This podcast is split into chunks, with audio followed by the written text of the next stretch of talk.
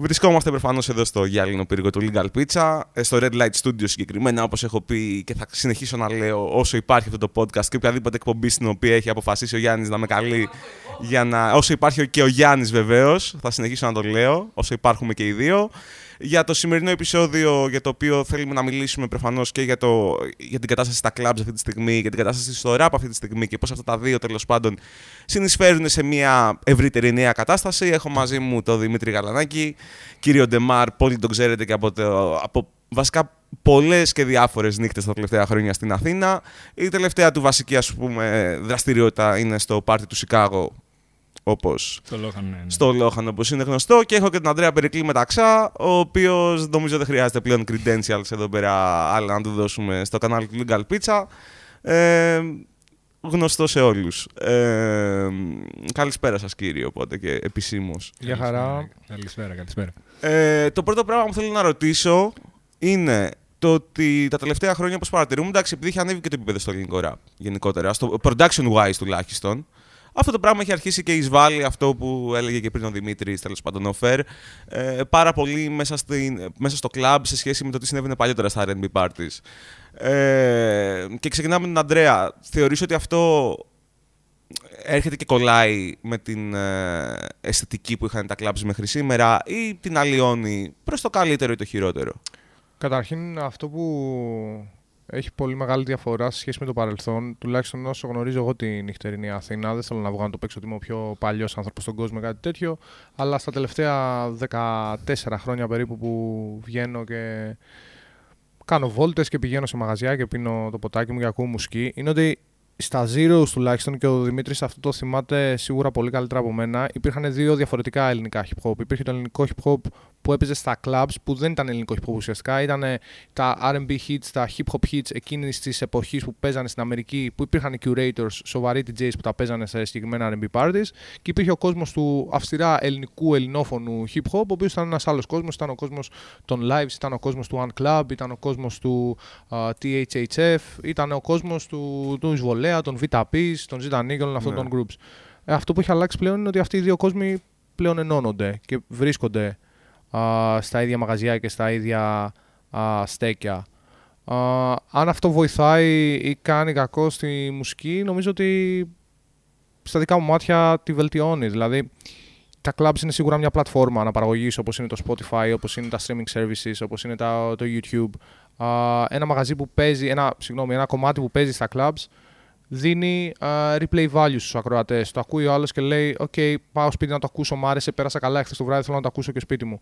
Οπότε, βάζοντας το ελληνικό hip hop στα clubs, ήταν ένας τρόπος να πάρει ένα extra boost αυτό το πράγμα και να βρει μια ακόμα πλατφόρμα όπου θα μπορεί να αναπαράγεται. Δεν ξέρω αν σε καλύπτει αυτό. Σαν, όχι, όχι, με, με καλύπτει. Εγώ, εγώ ρωτάω πιο πολύ για το.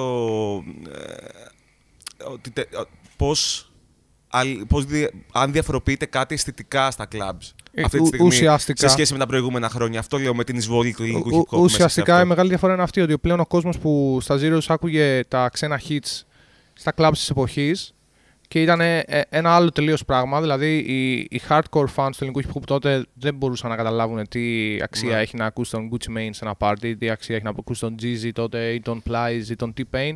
Πλέον αυτός ο κόσμος με τον κόσμο που ακούει Lex, που ακούει ελληνικό hip hop γενικότερα έχει ενωθεί και έχει δώσει ένα άλλο boost στον ήχο, τουλάχιστον στα δικά μου αυτιά και μάτια.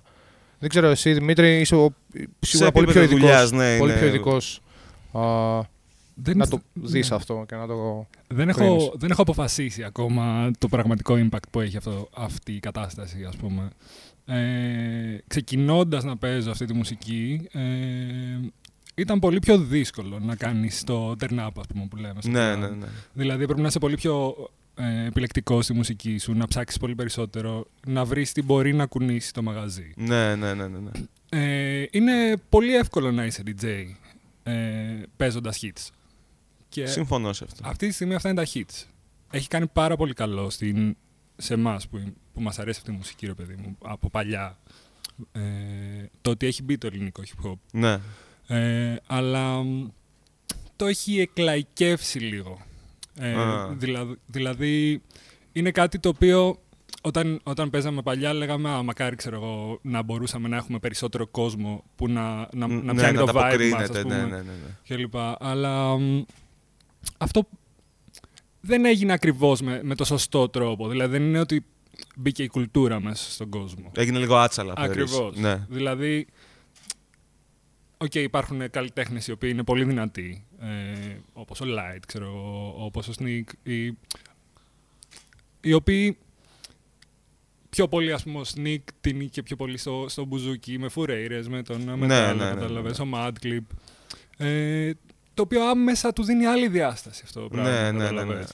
Οπότε δεν είναι αυτό το hardcore, που, hardcore παύλα κλαμπίσιο, ας πούμε. Το αυθεντικό αμερικάνικο αυθεντικό τέλος Αμερικα- πάντων. Ναι, ναι, ναι, ναι, το οποίο είχαμε εμείς στο μυαλό μας.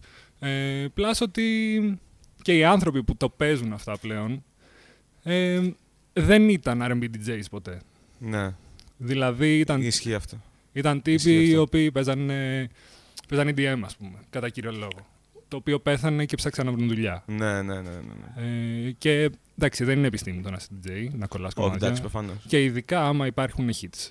Οπότε από εκεί που ήταν δύσκολη δουλειά, ξαφνικά έγινε πιο εύκολη. Οπότε δεν ξέρω. Ναι, οκ, έφτιαξε ένα καλ- πιο εύθυμο κλίμα μέσα στα μαγαζιά κλπ. Ας πούμε, εγώ εκεί που παίζω, συνήθως αποφεύγουμε το να παίζουμε ελληνικά. Δηλαδή στο Λόχαν, στο πάρτι που είμαι εγώ, α, τα ελληνικά τα αποφεύγουμε. Ναι. Ε, από εκεί και πέρα, ε, εγώ σαν DJ δεν τα αποφεύγω.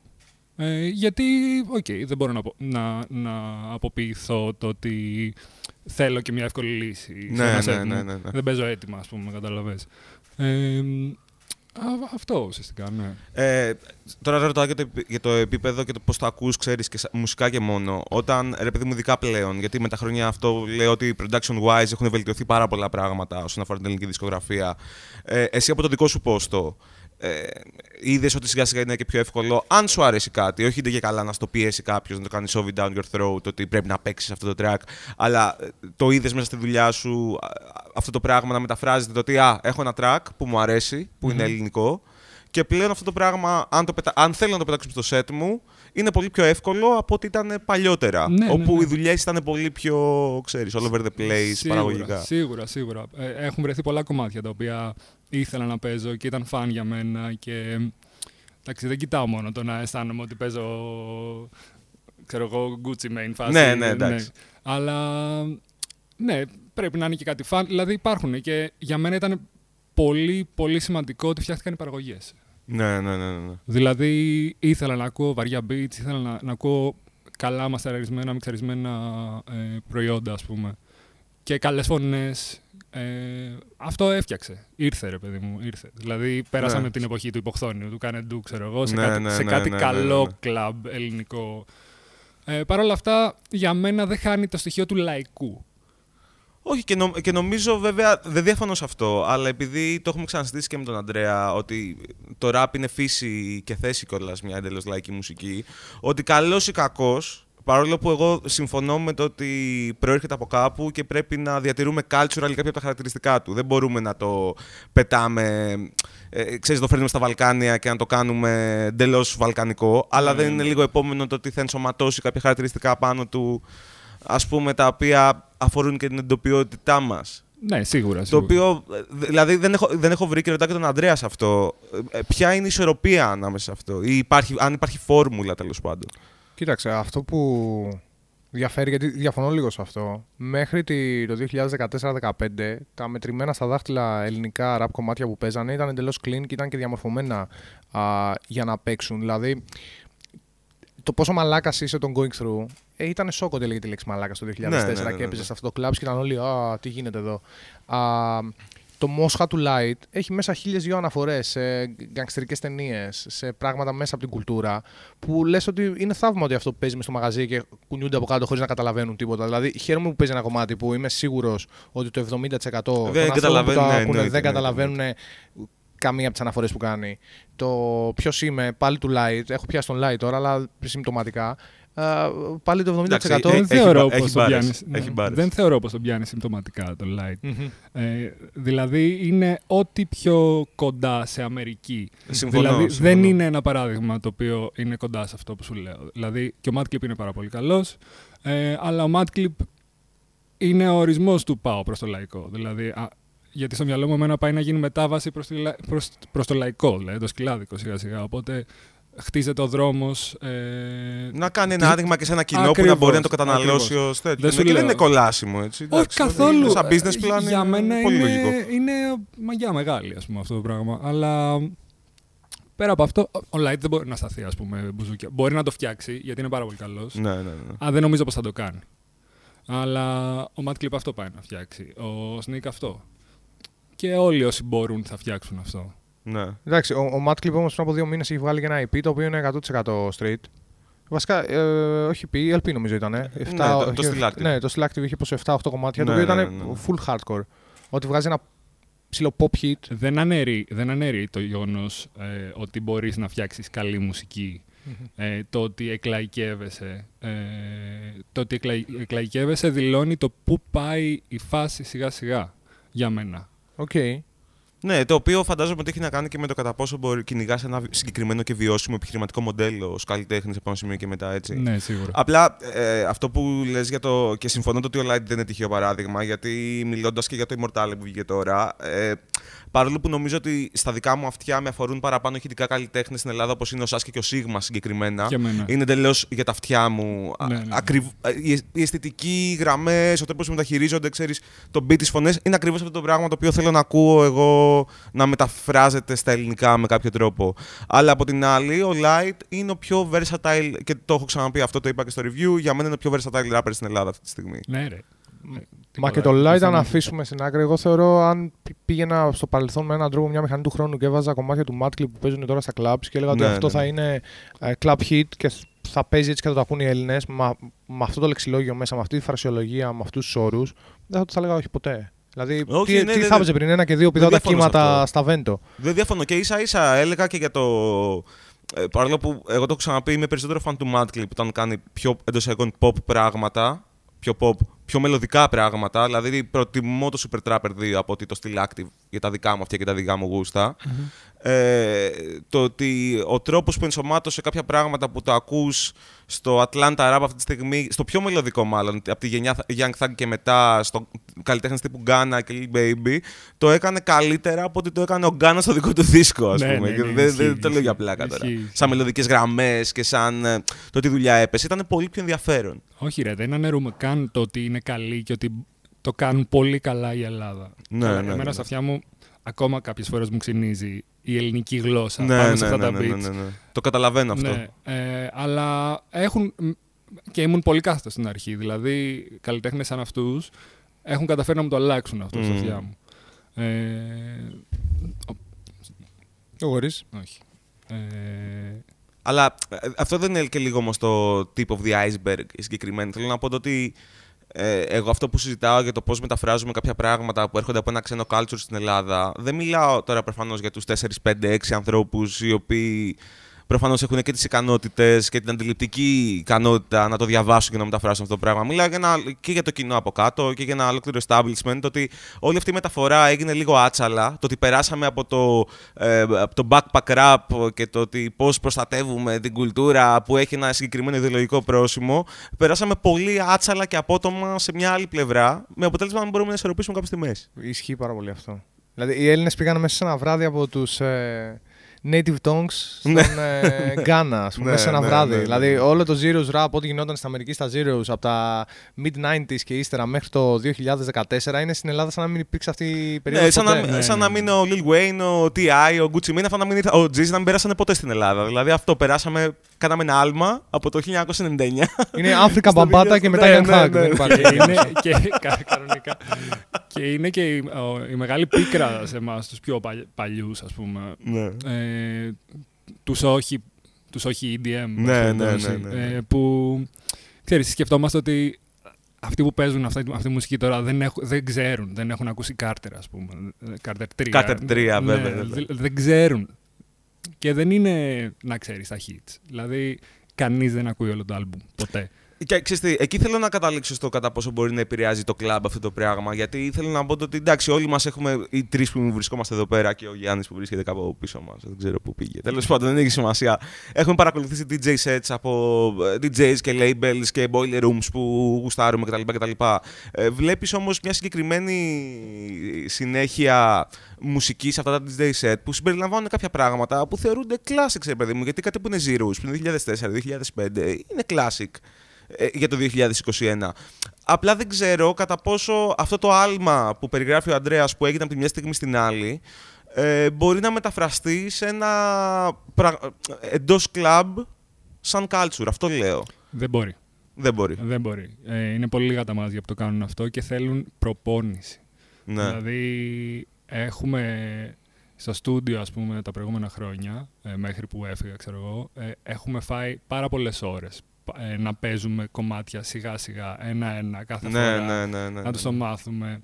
Και ε, ε, είναι κάτι το οποίο, ξέρεις, σε ψιλοαπογοητεύει κιόλας. Λες, ε, ρε, πούστη, γιατί τώρα... Γιατί προσπαθώ εγώ να μάθω σε κάποιον κάτι το οποίο δεν υπάρχει περίπτωση να πιάσει. Α πιάσω να παίξω δισκογραφία Mad Clip Light να τελειώνουμε. Ξέρω, Ναι, εγώ, ναι, ναι, ναι, ναι, ναι. ε, αλλά μ, εκεί είναι το, το παράπονο, ρε παιδί μου. Αλλά μετά λες, αυτό εκπροσωπώ, αυτό θέλω να κάνω και α- αυτό είναι ουσιαστικά ο DJ. Δηλαδή, δουλεύω, περνάω τα παλιά, φέρνω το fresh. Είναι όλο αυτό το πράγμα μαζί. Ε, Στην Ελλάδα είναι, είναι πολύ πιο δύσκολο. Και είναι και η διαδικασία του τι διεκδικείς και εσύ σαν χώρο, έτσι. Δηλαδή, είναι άλλο πράγμα να προσεγγίζεις κάτι. Γιατί, το- και δεν το λέω ομοιωτικά, μπορεί να λες ότι αυτό τώρα ε, θέλω απλά να συμμετέχω σε κάτι που συμβαίνει, το οποίο είναι απόλυτο θεμητό, είτε για, τη- Full, για το full, ναι. πορτοφόλι σου, είτε για τη φάση σου, είτε για να περάσεις γαμό. Σίγουρα. Είτε γιατί είτε θέλεις να δημιουργήσεις και μια συγκεκριμένη αισθητική ταυτότητα και κατεύθυνση. Αλλά αυτό θέλει και ένα κόπο, φαντάζομαι. Ναι. Είτε μιλάμε για DJs, είτε μιλάμε για δισκογραφικές εταιρείες αυτή τη στιγμή. Είτε Εντάξει, οτιδήποτε. είναι ομάδε. Για να το συνδέσω λίγο και με αυτό Ναι. με το EDM που είπε πριν ο Δημήτρης, οι ομάδε φαίνονται σε ένα σετ. Δηλαδή, αν ήσουν κάπου αλλού και μέσα σε ένα βράδυ ε, κοιμήθηκες και ξύπνησες ε, hip hop DJ, φαίνεται Ναι. ρε φίλε αυτό το Δεν πράγμα. δεν φαίνονται γιατί ε, φαίνονται στους DJs και στους μουσικόφιλους. Αυτό θα έλεγα. Αυτό θα στο, έλεγα. στο, στο, στο ευρύ κοινό δεν φαίνονται γιατί κρύβονται πίσω από όλα around μουσικές.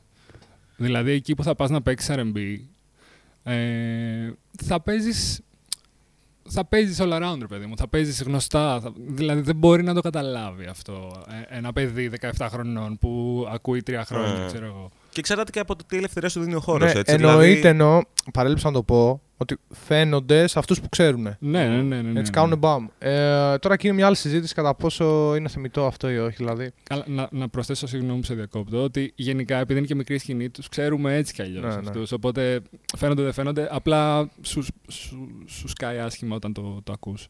Ναι. Ε, Απλά η συζήτηση εδώ τώρα θα μπορούσε να είναι κατά πόσο είναι θεμητό αυτό ή όχι. Δηλαδή, κάποιο σου πει: Οκ, και εγώ στα 25 μου σου λέει ο EDM DJ, αποφάσισα να αλλάξω είδος. Είναι κακό. Η τέχνη δεν έχει όρια και μπορώ να κάνω ό,τι θέλω. Ναι, καλά, όλοι οι καλλιτέχνε γίνανε. Αυτό. Δηλαδή, δεν, μπορούμε, δεν μπορούμε. Εγώ, εμένα με ενοχλεί, αλλά προσπαθώ Ναι. να, να καταλάβω γιατί με ενοχλεί. Δηλαδή, με ενοχλεί που βλέπω ανθρώπους οι οποίοι το 2010 ή το 2009 παίζανε τελείως άλλα πράγματα, δεν είχαν καμία εικόνα του τι γίνεται στο rap στο εξωτερικό και στην Ελλάδα. Και ίσα ίσα και του σνομπάρανε κιόλας και δεν τους δίνανε και βήμα. Ναι. Και μέσα σε ένα βράδυ να κοιμηθήκαν για να ξυπνήσανε curators. Πρέπει να ήταν ακριβώς ένα βράδυ, να ξέρεις. Ναι. Τόσο γρήγορα πρέπει να γίνει. Κοίτα, εμένα οι, οι διάφορες στροφές μπορεί να πάρει κάποιος δεν με ενοχλούν από μόνες τους, αλλά μπορεί να με ενοχλήσουν ανάλογα με το attitude που έχεις. Γιατί είναι πολύ διαφορετικό αυτό που, αυτό που λέμε το τι γνώση σε κάτι φαίνεται και το τι προσπάθεια ας πούμε κάνεις και εσύ για να κάνεις catch up ακόμα και αν ξεκίνησες αργότερα. Δηλαδή δεν με ενοχλεί κάποιος να αποφάσει να ασχοληθεί με οποιοδήποτε ζάνρ παραπάνω στα 25 και τα 26 του, αρκεί όμως να ξέρεις το ότι μπήκες αργά και χρειάζεται να καταβάλεις μια προσπάθεια για να φτάσεις σε ένα σημείο που να μπορείς να πεις το ότι μ, ξέρεις, έχω διεκδικήσει κάτι μέσα σε αυτό το χώρο.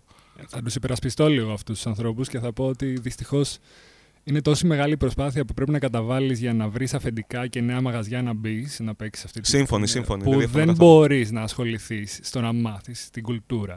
Και η κουλτούρα δεν μαθαίνεται σε ένα βράδυ, εντάξει. Γιατί υπάρχει από Σε ένα πίσω- βράδυ όχι δεν μαθαίνεται, αλλά βλέπει. Απλά αυτό που λέω είναι το ότι ε, εγώ ρε παιδί μου, αν αύριο μεθαύριο αποφασίσω να ασχοληθώ. Ε, τι να σου πω τώρα, με με μουσική από την, ε, απ- από την Ινδία.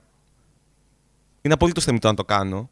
Αλλά δεν μπορώ εντός μέσα σε τέσσερις μήνες και να μην ασχοληθώ καθόλου σε βάθος με αυτό και να παρουσιάσω τον εαυτό μου ως κάποιον γκουρού γύρω από αυτό, το ζάνερ. Και πιο κοντά δεν είναι ανάγκη να έχει να κάνει με την Ινδία. Και εγώ ψιλογουστάρω τέκνο. Έτσι. Ακούω Ναι, ναι, tech, βέβαια, ακούω βέβαια. tech house, ακούω minimal, Mm. ακούω τέτοια πράγματα. Αλλά πάντα με μια επιφύλαξη όταν μιλάω δημόσια γι' αυτό. Δηλαδή θα βγω να πω ότι είμαι ο man που ξέρει από τέκνο. Ναι, ναι. Ναι, σίγουρα.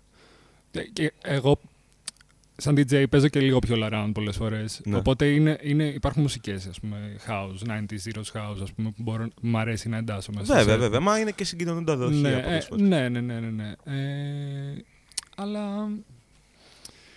Ναι, δεν το παίζω. Δεν, δεν, δεν πάω να γίνω φωστήρας, ούτε να πάω να γίνω ότι θα γίνω χαουζάς. Όχι, ρε παιδί μου, απλά και αυτό είναι ένα δείγμα του ότι. Γιατί αυτό που λέγαμε πάλι, ότι και στην πορεία του ο ηλεκτρονικός ήχος ξεπήδηξε από πολύ αντίστοιχες και κοινές ρίζες με το rap. Δηλαδή, άμα γυρίσεις στο Chicago House το, από τα τέλη τη δεκαετία του 80 και στα 90s ή το garage ήχο σε σχέση με το rap στην Αγγλία κτλ. Αυτά είναι. Το, το οποίο δεν σου λέω ότι πρέπει να, κάνεις, να κάνουν όλοι ένα DJ set, λες και έρχεσαι από το, από το label Soul Lexion, λες και, σε- και η Τρανάδα. Δεν χρειάζεται δηλαδή να έχεις αυτό το συγκεκριμένο αισθητικό πρόσημο, αλλά αυτό καταλαβαίνεις ότι ο άλλος ακούει λίγο παραπέρα το τι συμβαίνει, πέρα από τα charts και τα hits μιας χρονιάς. Ναι, ναι, ναι. Είναι, είναι μια μορφή απόδειξης. Ναι, απλά νομίζω ότι δεν υπάρχει άνθρωπος ο οποίος ε, είναι μέσα σε αυτό το, το προφίλ που περιγράφουμε από όλους όσους αλλάξαν μουσική. Όχι, όχι, όχι, ενδεχομένως Νομίζω όχι. πως δεν, είναι, δεν υπάρχει κανείς. Υπάρχουν ένα-δύο άτομα τα οποία μπορεί να γίναν producers, ας πούμε, να το ψάξανε παραπάνω. Ναι.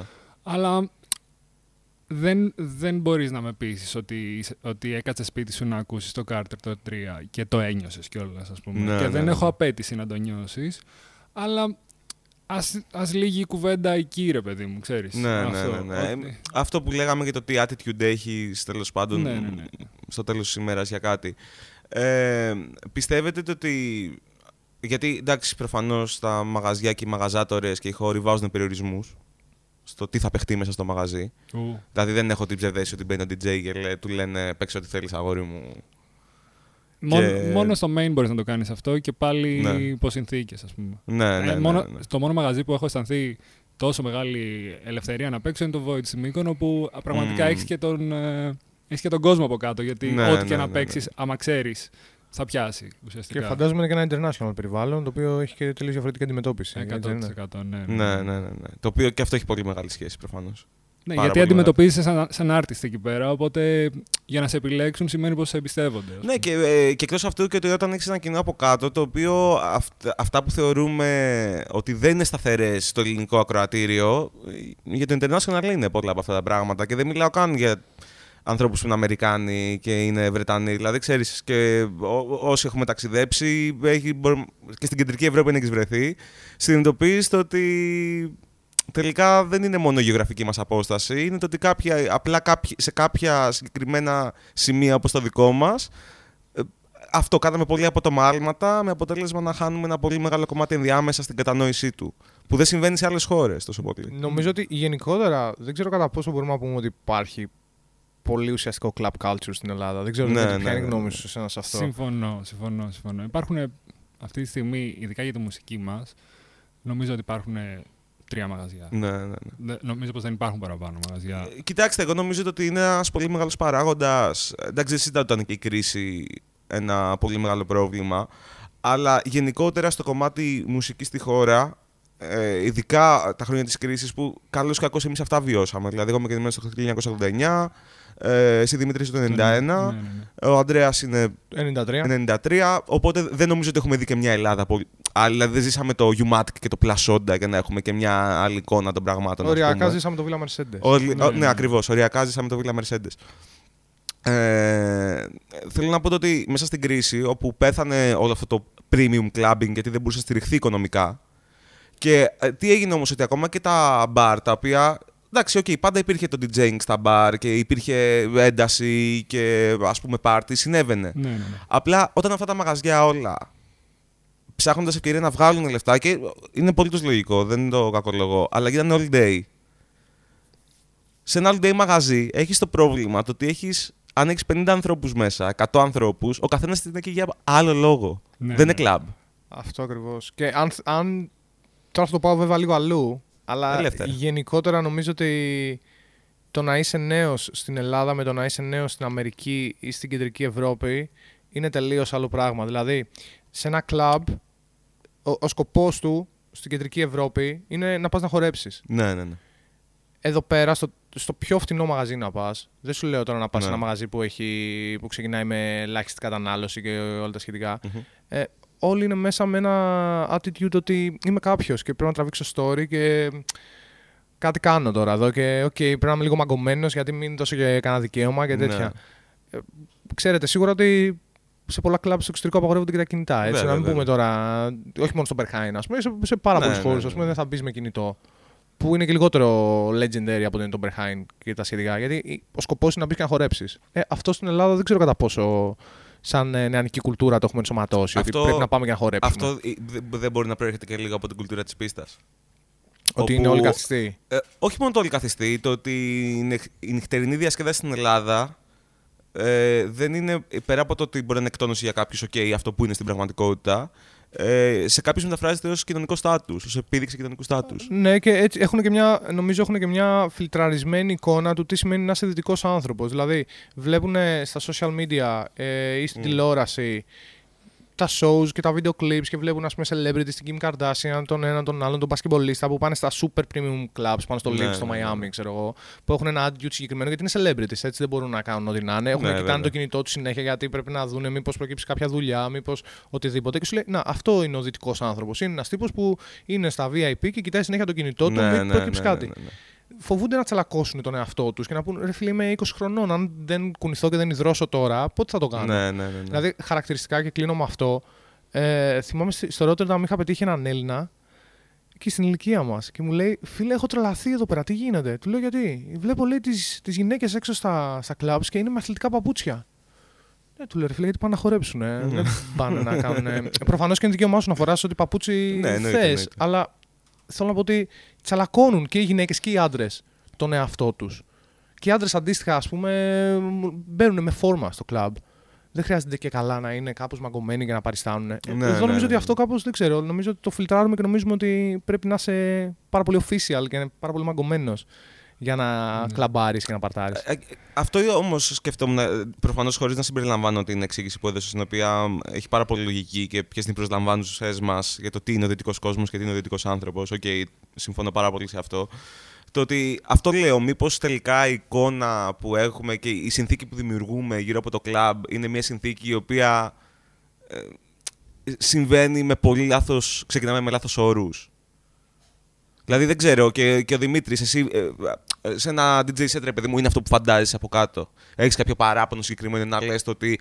Όπως είδες αυτό που λέει ο Αντρέας, είδες ένα πιο international κόσμο στο Void, Ναι, ναι, ναι. για παράδειγμα. Τι διαφορές είδες σε σχέση με όταν έχεις ένα ε, 99% ελληνικό ακροατήριο από κάτω; Ε, στο συζήταγα και χθες που, που είχαμε βρεθεί. Ε, ένα παράδειγμα είναι ένα συγκεκριμένο κομμάτι, το Love Ναι, Lockdown, ναι, ναι. ας πούμε. Το οποίο στην Ελλάδα είναι ένα κομμάτι το, παι- το οποίο το παίζεις τελευταίο για να κλείσεις το Ναι, μαγαζί. ναι, ναι, ναι. Δεν, το έχει, ακου- δεν το έχει ακούσει ούτε, ξέρω εγώ, η καθαρίστρια. Μμ. Δεν, δεν ασχολείται κανείς, ας πούμε. Ε, και αυτό, όταν είχα ανοίξει το Virgil την πρώτη φορά, ε, ήταν το πρώτο τελευταίο κομμάτι που έπαιξα, ξέρω εγώ. Και ε, γιατί- επειδή μπήκε από την αρχή, από την πρώτη μπότα, ε, ήταν πραγμα... σαν να έβαλα Ναι, μπάγκερ. ναι, παιδί μου. ναι, ήταν ναι, σαν να ναι, έβαλα ναι. μπάγκερ. Και ήταν warm-up. Και αυτό είναι ένα πολύ μεγάλο παράπονο, ότι πρέπει να είσαι πάρα πολύ επιλεκτικός. Είναι μια λίστα με 150 κομμάτια, τα οποία μπορούν να παίζουν ένα δίωρο. Είναι 150 κομμάτια warm-up, 150 κομμάτια main, 150 κομμάτια κλείσιμο. Είναι αυτό το πράγμα. Ναι.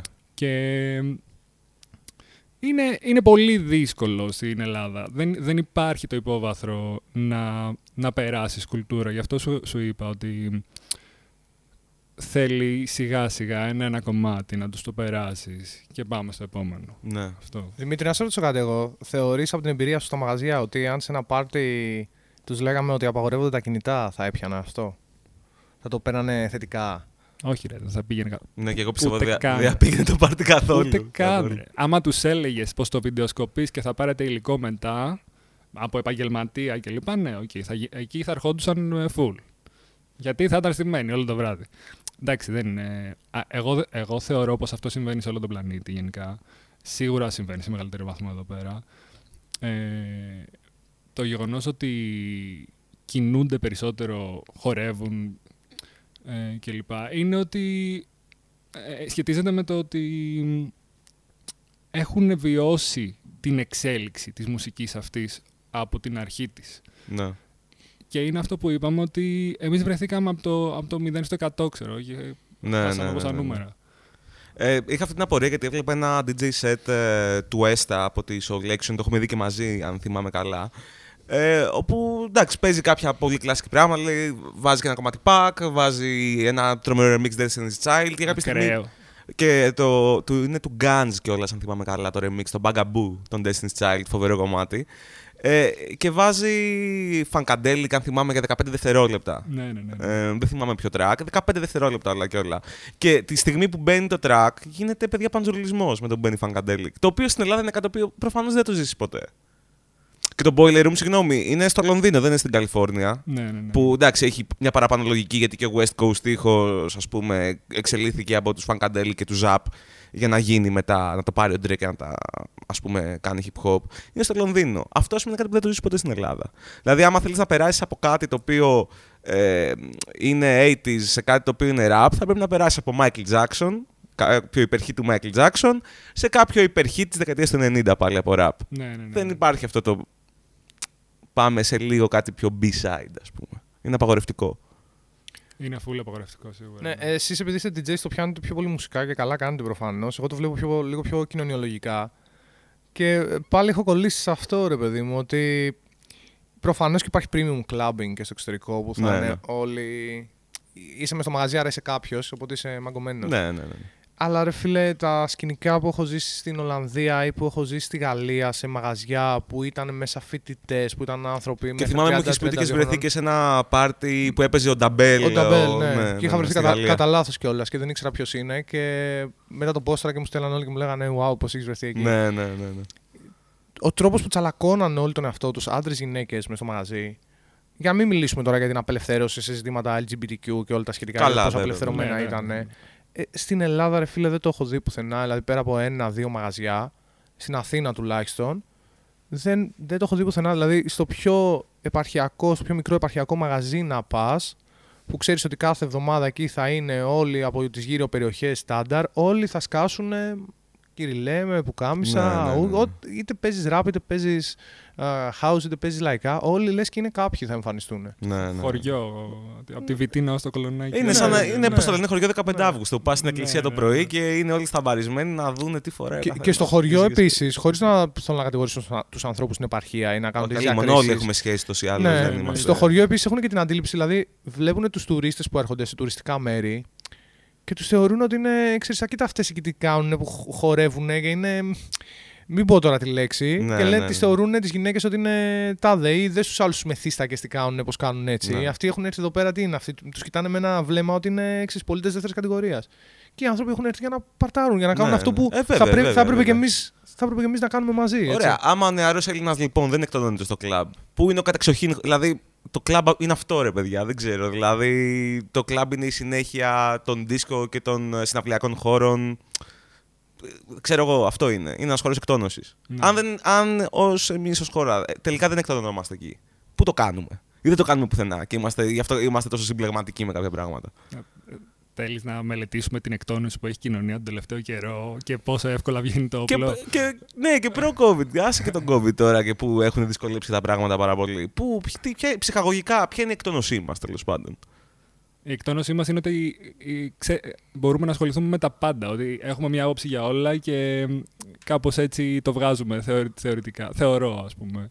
Ε, αλλά μπορεί να κρατάμε και πάρα πολύ. Μπορεί να μην εκτονωνόμαστε όσο θέλουμε. Μάλλον είναι, κάποια, είναι ανασφάλεια αυτού του λαού το ότι Πολύ κρα- πιθανόν, πολύ κρατάω ας πούμε όλη μου την ένταση και τη βγάζω σε λάθος πράγματα. Εγώ νομίζω ότι πάντως και επιμένω σε αυτό.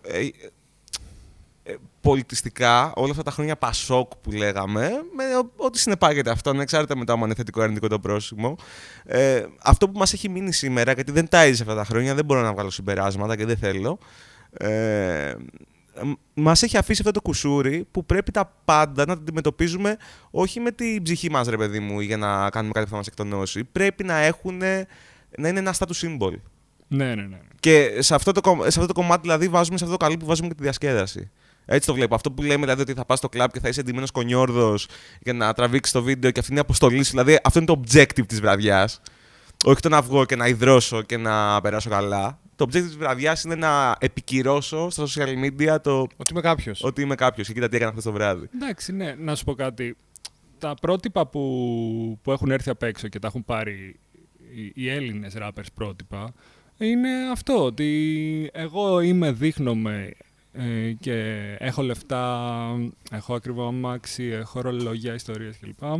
Ε, και τα παιδάκια, ας πούμε, βλέπουν αυτό και Ναι. πιστεύουν ότι αυτό περνάει. Ναι. Ε, προφανώς είμαστε λίγοι και είναι λίγα τα μαγαζιά και δεν, δεν μπορούμε να δούμε κάτι άλλο. Ναι, ναι, ναι. Δηλαδή, μιλάμε για τρία, τρία μαγαζιά. Δεν θεωρώ πως είναι Ναι, παραπάνω. ναι, καταλαβαίνω, Καταλαβαίνεις. καταλαβαίνω. Δηλαδή, ναι, και αυτοί οι οποίοι δεν τους αρέσει το δίθεν, δεν θα πάνε, δεν θα βγουν.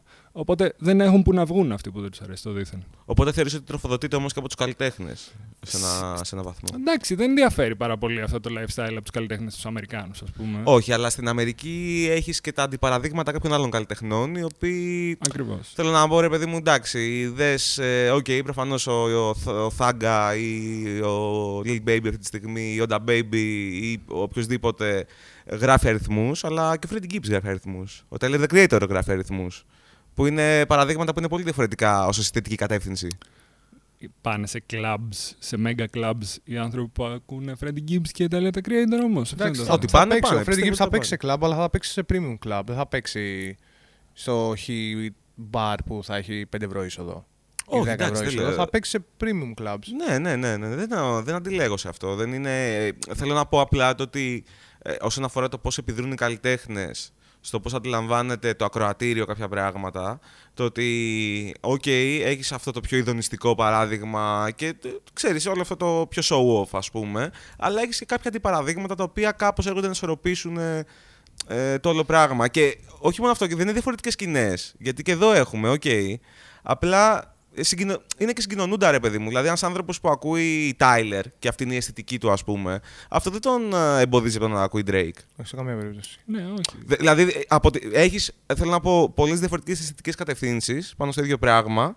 Αλλά την ίδια στιγμή αυτά δεν είναι χωρισμένες, ε, χωρισμένα tribes που πολεμούν το ένα το άλλο όπως γίνεται εδώ πέρα. Ναι, ναι, ναι. Σε καμία περίπτωση. Καλά, και εγώ δεν, νομ- δεν θεωρώ ότι οι Έλληνες rappers χειριστήκανε λάθος την όλη κατάσταση κλαμπ. δεν σα ίσα είπα καταφέραν και αυτό. φτιάξαν ένα, Ω, ένα εννοείται, δίκτυο. δεν. ε, Φτιάξαν ένα δίκτυο το οποίο σε πρώτη φάση πριν μπει η παραδοσιακή δισκογραφία μέσα στο game έδωσε λεφτά και αυτά τα λεφτά όπως φαίνεται ε, επενδυθήκαν σ- στο να ανεβεί το επίπεδο των παραγωγών και των clips. μ. Α, και σε δεύτερο χρόνο μετά ακολούθησε και η δισκογραφία και εύχομαι στο μέλλον να ακολουθήσουν και τα media, να ακολουθήσει και το ραδιόφωνο και να δημιουργηθούν και άλλες πηγές εσόδων. Το θέμα είναι όμως ότι ο, ο κόσμος πώς το αντιλαμβάνεται. Δηλαδή, όταν βλέπει όλο στην, ε, στην επαρχία ή στην Χ, Ψ ελληνική πόλη το κλαμπ ως ένα μέρος που θα πάει απλά να κάνει ένα meet and greet με τον rapper, να τον δει να εμφανιστεί, να τραβήξει ένα βίντεο και να φύγει. Ναι. Καλό είναι και αυτό, οκ. Μμμ. Αλλά μετά από αυτό, τι, τι, τι υπάρχει; Το set, ο DJ που, που παίζουν σε όλη αυτή την ιστορία. ναι. Που κολλάνε σε όλη αυτή την ιστορία. Ε, δεν το επηρεάζουν αυτό και τα music media επίσης; Τι εννοείς δηλαδή; Ραδιόφωνα. Ε, το ραδιόφωνο είναι αποκομμένο από την κοινωνία, αυτό το έχουμε. Ναι, ναι. Όχι, όχι. Ε, το, το έχουμε ξανασυζητήσει. Απλά Ε. επί του θέματος είναι κάτι το οποίο είναι πολύ σημαντική παράμετρος. Δηλαδή, το, ε, αυτή τη στιγμή ποιο ραδιόφωνο αφουγκράζεται την εποχή του; Εντάξει, δεν θέλω να μιλήσουμε Ποιο, ονόματα. ποιο και σταθμούς. ραδιόφωνο. Εντάξει, θα μιλήσουμε και ονόματα, δεν είναι θέμα. Ε, το ερώτημα είναι ποιο ραδιόφωνο μιλάει στη γενιά μας. Αυτό λέω. Ναι, ναι. Αυτό λέω. Θέλω να πω το ότι εντάξει, εγώ α, με ανοιχτά το λέω κιόλας. Πέρα από τις εκπομπές αυτή τη στιγμή, ε, τα τελευταία χρόνια που κάνουν ε, στον Εν Λευκό ο Μπακαλάκος και ο Μανώλης ο Οικονόμου, που είναι δύο άνθρωποι που τους εκτιμώ πάρα πολύ και οι οποίοι προσπαθούν, όχι προσπαθούν, ξέρεις, με κόπο, παλεύουν με αυτό, αλλά όντως καταλαβαίνουν παρά το ότι είναι μεγαλύτεροι να πιάνουν κάποια πράγματα, κάποια cues της εποχής τους, αδυνατόν να παρακολουθήσω κάτι ραδιοφωνικά.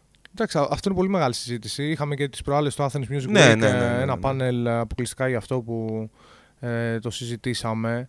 Είναι μια πολύ μεγάλη συζήτηση και ξεφεύγει από τα όρια της μουσικής. Δηλαδή, ε, δεν μεταφέρει απόψεις γενικότερα έξω και έξω από τη μουσική. Δηλαδή και στο κομμάτι των κοινωνικών ζητημάτων και των πολιτικών. Βέβαια, Α, βέβαια. δεν εκπροσωπείται η γενιά μας. Δεν υπάρχουν άνθρωποι καταρχήν στην ηλικία μας. Εντάξει, δεν είμαστε παιδάκια, δεν είμαστε 16 χρονών, δεν μπορούμε Ναι. να μιλήσουμε. Δεν υπάρχουν γενικότερα άνθρωποι στην ηλικία μας που να έχουν πόστο σε αυτούς τους οργανισμούς. Είτε πίσω είτε μπροστά από τις κάμερες και τα μικρόφωνα. Οπότε ναι, αυτό ξεφεύγει από τη μουσική. Ξεφεύγει από τη μουσική, αλλά. Είναι πολύ α- μεγαλύτερο το όσον, αφο- πρόβλημα. όσον αφορά το μοντέλο του ραδιοφώνου και πώς λειτουργεί αυτό και γενικά τα, όλα τα μέσα μαζικής ενημέρωσης. Απλά λέω το ότι όλο αυτό το πράγμα δεν συνθέτει μια μεγαλύτερη εικόνα. Δηλαδή, αν βάλεις τα media τα οποία μπορούν ε, να επικοινωνούν με το ακροατήριο για τη μουσική, αν προσθέσεις ε, τις δισκογραφικές, αν προσθέσεις τους καλλιτέχνες. Θέλω να πω ότι είναι κομμάτια μιας εικόνας. Σίγουρα. Ένα, δηλαδή, ένα κομμάτι για να καταλήξει να είναι κάτι. Σίγουρα. Περνάει από Ε, κάποια ε, φίλτρα. Το ραδιόφωνο, ένας μεγάλος ραδιοφωνικός οργανισμός, Ναι. ακόμα και, και η κρατική ραδιοφωνία, που έχει, έχει το budget να επεκταθεί έξω από τα παραδοσιακά μέσα και να πει ότι θα φτιάξω μια playlist curated από το Δημήτρη, καλή ώρα.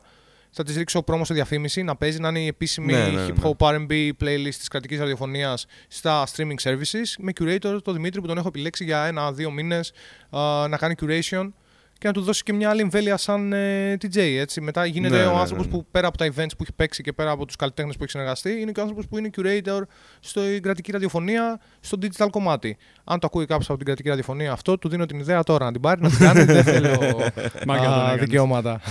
Είναι εδώ, ναι, όποιος θέλει, ζητάει το τηλέφωνο του Δημήτρη, μιλάτε με εμάς, κάνουμε τους ενδιάμεσους, να πάρουμε κι εμείς κάτι Ωραίο, ωραίο, ωραίο. και το λύνουμε. Όχι, καταλαβαίνω τι λες. Απλά ε, ε, πότε άρχισαν ή είχαν ποτέ τα media, όσο θυμάστε εσείς, κάποια πολύ άμεση σχέση με το να Με το club. πιάνουν, όχι, να πιάνουν τον παλμό της εποχής τους. Από το, Meg- στο Megastar ήταν η τελευταία φορά. το Mega Star ήταν τελευταία φορά. ναι, εντάξει, όχι. Ε, νομίζω ότι από τη στιγμή που ήρθε το ίντερνετ και πιάσαμε το YouTube, ε, ήταν μια πάρα πολύ καλή ευκαιρία να παρατήσει τελείως ε, ο, ο Έλληνας το, το ραδιόφωνο, δηλαδή Ναι. που ήδη δεν είχε ιδιαίτερη σχέση πέρα από το αμάξι του. Ναι, το καταλαβαίνω, αλλά από την άλλη και ε, δεν διαφωνώ με τη δύναμη που έχουν οι ψηφιακές πλατφόρμες ή το ότι σου προσφέρουν ε, μια δυνατότητα να προσεγγίσεις κόσμο που από άλλες συνθήκες θα χρειαζόσουν περιοδικά και σταθμούς για να φτάσει στα αυτιά ανθρώπων. Αλλά από την άλλη δεν χρειαζόμαστε και δομές. Δηλαδή, θέλω να πω καλά όλα αυτά και το έχουμε ξανασυζητήσει και με τον Αντρέα χίλιες φορές. Απλά θέλω να πω ότι όπως και να το κάνουμε, οι δισκογραφικές είναι απαραίτητες. Τα media είναι απαραίτητα. Ε, είμαι πολύ υπέρ του DIY σε οποιαδήποτε σκηνή και να γίνεται κάτι μόνο του και να διανέμεται μόνο του κτλ. Αλλά και για το συμφέρον των ίδιων των καλλιτεχνών για να υπερασπίζονται τα συμφέροντά τους. Γιατί οι καλλιτέχνες είναι καλλιτέχνες, δεν είναι μαρκετίστες. Δεν είναι άνθρωποι οι οποίοι μπορούν να κάνουν 15.000 άλλες δουλειές. Αλλά και για το κομμάτι του, του ότι κάποιες δομές, ρε παιδί μου, εξυπηρετούν μια κατάσταση. Δεν χρειάζονται όλα αυτά. Και ρωτάω και τον Αντρέα που εντάξει, έχει και μια πιο καλύτερη εικόνα και λόγω ας πούμε, ακαδημαϊκής, ε, ακαδημαϊκού παρελθόντος. Και επαγγελματικής Και επαγγελματικής δραστηριότητας, Εργάζομαι βεβαίως. σε Ναι. α, μία από αυτές τις δομές. Ναι, αυτό το θεωρώ Σίγουρα. δεδομένο. Το θέμα, είναι- το θέμα είναι να υπάρξει και μια. Θα ακουστεί κλεισέ αυτό που λέω, αλλά να υπάρξει μια αξιοκρατία σε κάποια πράγματα. Δηλαδή δεν γίνεται οι άνθρωποι που επενδύουν χρήματα και οι άνθρωποι που, είναι, που στελεχώνουν αυτές τις δομές, κυρίως των, των μέσων, α, να μην επιτελούν το ρόλο που θα, που θα πρέπει να επιτελούν και να είναι Mm. τελείως αποκομμένοι και να είναι εκτός τόπου και χρόνου. Δεν γίνεται να τους μιλάμε, ας πούμε, το 2021 για το Spotify και για το YouTube και για το πώς πρέπει το, το περιεχόμενό τους να είναι α, κομμένο και ραμμένο για αυτές τις πλατφόρμες και να μην το καταλαβαίνουν. ε. Ναι, ναι, ναι. Και να ζουν ακόμα με λογική Ισία Λιαροπούλου 1998. Α, μ, Οπότε, ναι, αυτό είναι μια συζήτηση που πηγαίνει, δηλαδή πιάνει όλη την ελληνική κοινωνία για το πώς είναι δομημένη. Δηλαδή, ίσως και τα κλαμπ να δείχνουν ότι είναι ο καθρέφτης κάποιων πραγμάτων. Ναι, ναι, ναι. Και αυτό που βλέπουμε στο, στον ήχο πίσω από, που βγαίνει από μια κονσόλα να, να αντικατοπτρίζει τα πράγματα που, που υπάρχουν στην ελληνική κοινωνία ευρύτερα. Οπότε, ναι, εννοείται. Απλά πρέπει κάποια στιγμή να, να γίνει μια καλύτερη στελέχωση στα πάντα. Ε, κυρίως στον τομέα των μέσων και να δούμε και τι αποτελέσματα φέρουν οι άνθρωποι που είναι εκεί. Ναι. Δηλαδή δεν γίνεται να, να βγαίνουμε ας πούμε, και να μιλάμε με ανθρώπους από κανάλια ή από ανθρώπους από ραδιόφωνα και το βασικό τους point να είναι ότι «Ok, το ραδιόφωνο είναι χάλια, είναι χάλια, δεν πάει καλά, δεν πάμε καλά, δεν πάμε καλά, η εφημερίδα δεν πάει καλά, το site δεν πάει καλά. Οκ, τι κάνεις γι' αυτό όμως; ναι, ναι, ναι. Τι κάνεις γι' αυτό, Ποιο, ποιον έχεις στην ομάδα σου να δουλέψεις γι' αυτό, τι, τι αποτελέσματα φέρνουν τα στελέχη σου; Και αν δεν φέρνουν αποτελέσματα, γιατί είναι εκεί που είναι; ναι. Ειδικά τώρα για τα, για τα, τα στελέχη τα οποία είναι σε, σε υψηλότερες βαθμίδες στην ιεραρχία. Ναι, γιατί ντε, κοίτα, ε, γενικότερα έχω μια αίσθηση ότι σε πολλά πράγματα. Στην, εντάξει, δεν ξέρω αν είναι μόνο στην Ελλάδα ή άμα είναι γενικότερα ή πώς λειτουργεί ο καπιταλισμός αλλού. Αλλά νομίζω ότι μερικοί άνθρωποι τις θέσεις τους τις αντιλαμβάνονται σαν, ε, όχι σαν μια υποχρέωση απέναντι στο λειτουργήμα ή το έργο που κάνουν. Θέλουν είναι μια κατάκτηση που από εδώ και πέρα οι Σόβιετοι δικαιούνται μέχρι να αποφασίσουν εκείνοι ότι δεν θέλουν να την έχουν άλλο. Ναι, ρε και παιδί. οποιαδήποτε αλλαγή έρθει μπορεί να, Ναι. να του φέρει κάτι κακό. Να ας του πούμε. παρασύρει. Εγώ να ρωτήσω κάτι άλλο για να πάμε λίγο πάλι στα Βεβαίως, clubs που ξεκίνησε βεβαίως. αυτή η κουβέντα. Α, τελικά είναι ακόμα η Αθηναϊκή νύχτα τόσο legendary όσο λένε, γιατί είναι το εθνικό μας προϊόν. όντως. Εγώ δεν το βίωσα αυτό. Οκ, εσύ Δημήτρη; Δεν, δεν, το έχω, δεν νομίζω ότι το έχω βιώσει. Μπορώ να μην, σχολιά... μην το σχολιάσω αυτό το πράγμα, σας παρακαλώ. ε, όχι, δεν θεωρώ πως, ε, πως είναι legendary η Αθηναϊκή νύχτα. Θεωρώ πως ε, χα- χάνεται τόσο πολύ ο κόσμος στο να δειχτεί και να, να φανεί, Ναι, ναι. Να, να βγάλει φωτογραφίες, να βγάλει story, να κάνει ένα ράνι, ας πούμε, που χάνεται... Δεν υπάρχει φλερτ, δεν υπάρχει vibe, δεν υπά... είναι πάρα πολύ δύσκολο να υπάρξει όλο αυτό Ναι. το πράγμα. Και ειδικά στα μεγάλα μαγαζιά. Μμ. Ε, γι' αυτό είναι μονόδρομος το να, να πας εμπορικά. Ναι, ναι, ναι. Γιατί είναι ήδη ο κόσμος ε, στο state του ότι έχω βγει για αυτό το λόγο. ναι. Οπότε πρέπει να τον πάρεις από το χεράκι για να περάσει καλά. Καταλαβαίνω τι Το λες. οποίο είναι και ψυχοφθόρο για το DJ, ας πούμε. Καλά, βέβαια. Αν, αν ο DJ έχει κάποιο υπόβαθρο συγκριτικά με τη μουσική που παίζει, όπως είπαμε και πριν, τέλος πάντων. Εννοείται, γιατί αυτόματα βάζεις κόφτες στον εαυτό σου σε ναι, μια ναι, μόνιμη ναι, βάση. Ναι, ναι, ναι, ναι, ναι, ναι. Και καταλήγεις να ακούσει και με τα δικά σου αυτιά, αλλά με τα αυτιά των υπολείπων. Το οποίο εντάξει, πάντα το κάνεις. Είναι η φύση Ε, τη δουλειάς ναι, σου, ναι, ναι, αλλά εννοείται. Εννοείται. το θέμα είναι σε τι βαθμό ας πούμε, και που ισορροπείς. Ναι, πόσο twerk να παίξεις. Ναι. Φτάνει κάπου. Εγώ πάντως για την Αθηναϊκή νύχτα πιστεύω ότι το vibe που έχει, το οποίο περνάει προς τα έξω, είναι καταρχάς προ-COVID τα ωράρια, τα οποία, οκ, φτάνουμε μέχρι τις 8 η ώρα το πρωί, το οποίο ε, έχει μια ιδιομορφία σε σχέση με ανθρώπους που έρχονται απ' έξω. Το να βλέπουν μια πόλη να κινείται και να κάνει bar hopping από το ένα σημείο μέχρι το άλλο για 12 σερή ώρες, ας πούμε, το οποίο έχει μια ιδιαιτερότητα. Ε, αλλά σε επίπεδο κλαμπ όχι, νομίζω το ότι αν κάποτε ήταν, που φαντάζομαι αυτό αφορά ιστορίες που ξέρω εγώ, βγάζουμε τα μπουζούκια απ' έξω προφανώς, ιστορίες που ξέρω, φαντάζομαι αυτό αφορά την περίοδο αυτή που λέμε πλασόντα, umatic, ε, venue μετά ίσως και κάπου εκεί. Από mid-90s μέχρι mid-zeros. Ε, ακριβώς, ακριβώς, ακριβώς. Ναι, ναι, ναι. Που δεν μπορώ να απαντήσω κι εγώ γιατί δεν έχουμε και εικόνα, δηλαδή κάποια πράγματα τα προλάβαμε εντελώς. Δηλαδή, ίσως θυμάμαι πολύ λίγο venue και, δεν- μετά Villa Mercedes. Και δεν μπορείς να κατηγορήσεις τους ε, σαραντάριδες όταν σου λένε ότι α, τι είναι αυτά που κάνετε τότε, τότε κλαμπάραμε. Σωστά, Ναι, ας ναι, πούμε. ναι, ναι. Γιατί δεν είναι περίπτωση Jordan Kobe, ας πούμε, που είναι. Βέβαια, βέβαια. Εισάξι, ας πούμε. Είπα και το, το δικό μου. Πέταξε Ε, λίγο Kobe Bryant. Αλλά ναι, είναι κάτι το οποίο δεν, δεν, δεν έχουμε argument. Δηλαδή, ξέρουμε ότι περνά καλά. Τώρα, ήταν, πε- ήταν εποχές με λεφτά. Ήταν εποχές... Δηλαδή, ε, εγώ ξέρω, μου λέει ο κολλητός μου, βγαίναμε παραλιακή τρίτη βράδυ και είχε, Ναι, ναι. είχε μποτιλιάρισμα, ξέρω εγώ, όλη η παραλιακή μέχρι, το, μέχρι τη Λιφάδα. Shout out στον Ignaty. Ναι, Να ναι, το πούμε ναι. και αυτό. Επειδή άντεχε το ποτηλιάρισμα. σαν τα- Επειδή, Ξέρω το επει- επειδή, άντεξε. είναι, επειδή είναι ο άνθρωπος που είναι. Δεν νομίζω ότι αντέχει τίποτα αυτός Δεν ο άνθρωπος νομίζω πως το γενικότερα. άντεχε, Αλλά ναι. εντάξει. Αυτό είναι μια συζήτηση για άλλη Οκ, φορά. οκ, Υπέφερε λογικά. Τέλος πάντων, προχωράμε. οκ. Όχι, πάντως νομίζω εντάξει πέρα από τα μπουζούκια που είναι πάντα αυτή η ιδιαίτερη συνθήκη που. Οκ, είναι ένα- μια εντελώς άλλη κουλτούρα. Την οποία δεν, πολλές φορές δεν την καταλαβαίνω, τη βλέπω σαν εξωτικό πουλί νομίζω.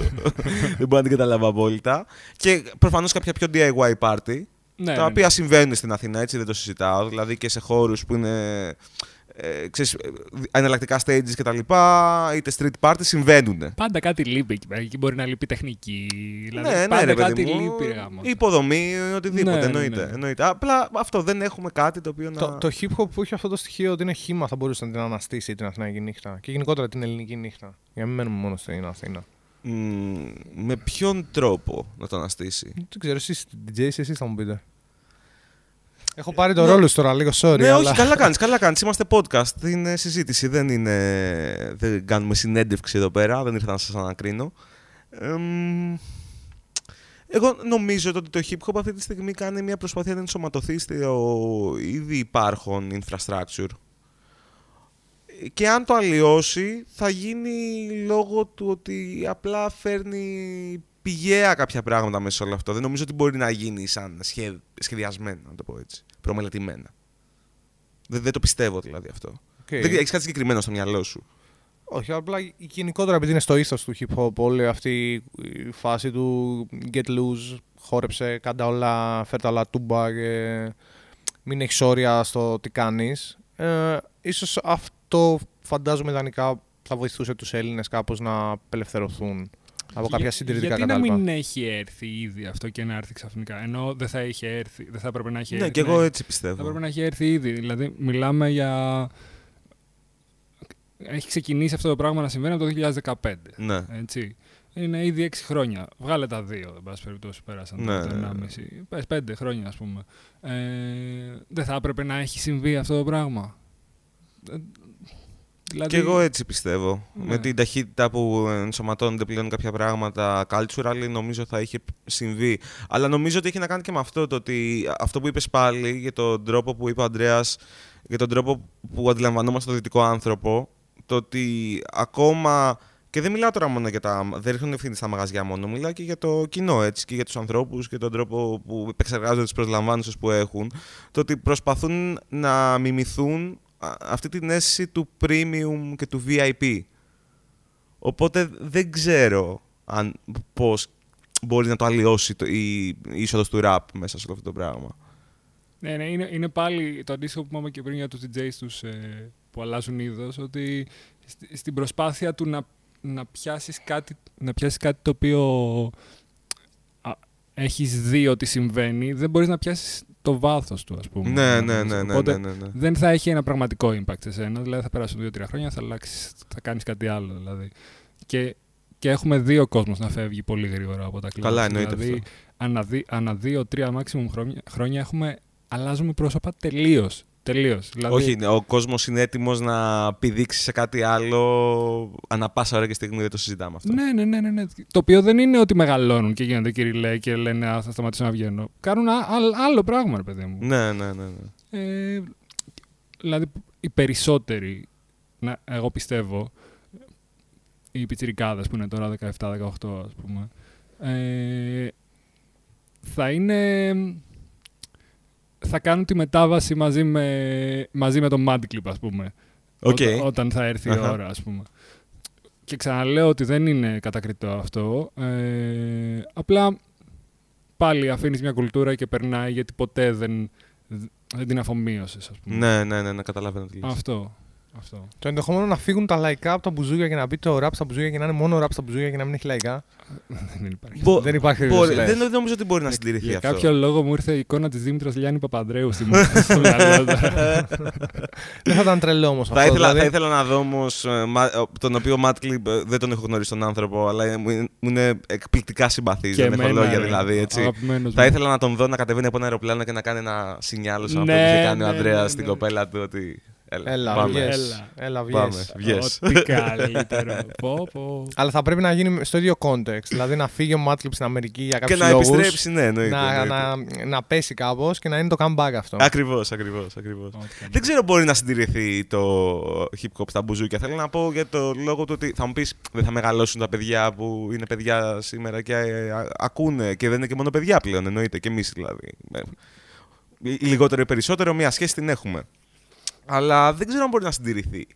Μήπως γιατί- μεγαλώσουν τα venues, με αυτή την ε, λογική το λέω. Ότι μήπως αντιγράψουμε το Α, μοντέλο να τη- που υπάρχει στα Α, μπουζούκια οκ, αυτή τη στιγμή. Το οκ. οποίο μοντέλο ποιο είναι, ότι υπάρχει ένα πολύ μεγάλο venue, εμφανίζεται ένα roster 5 καλλιτεχνών στάνταρ για μια περίοδο τριών μηνών και πάει ο κόσμος και χαλάει λεφτά να τους ακούσει. Μήπως το ίδιο μοντέλο το φέρναμε ε, κάποια στιγμή στα δικά μας standards. Δηλαδή να υπήρχαν πάλι 2, 3, 4, 5, 10 μεγάλα venues με ένα roster hip hop καλλιτεχνών ή RB καλλιτεχνών ή urban καλλιτεχνών και να πήγαινε ο κόσμος και να πλήρωνε να τους ακούσει σε στάνταρ. Να ξέρουν ότι κάθε Παρασκευή, Σάββατο, Κυριακή είναι οι χι DJs και οι χι rappers εκεί και οι χι τραγουδίστριες urban μουσικής. Δεν γίνεται αυτό. Δεν γίνεται πιστεύω. αυτό, λες, Όχι, ε. Δεν γίνεται. Ναι. Δεν γίνεται γιατί δεν είναι μια μουσική που μπορεί να έχει την κατανάλωση που έχουν τα μπουζούκια, έτσι ώστε να είναι όλοι ικανοποιημένοι με τα, με τα ποσά που Ναι, θα ναι, πάρουν στο ναι, ναι. τέλος.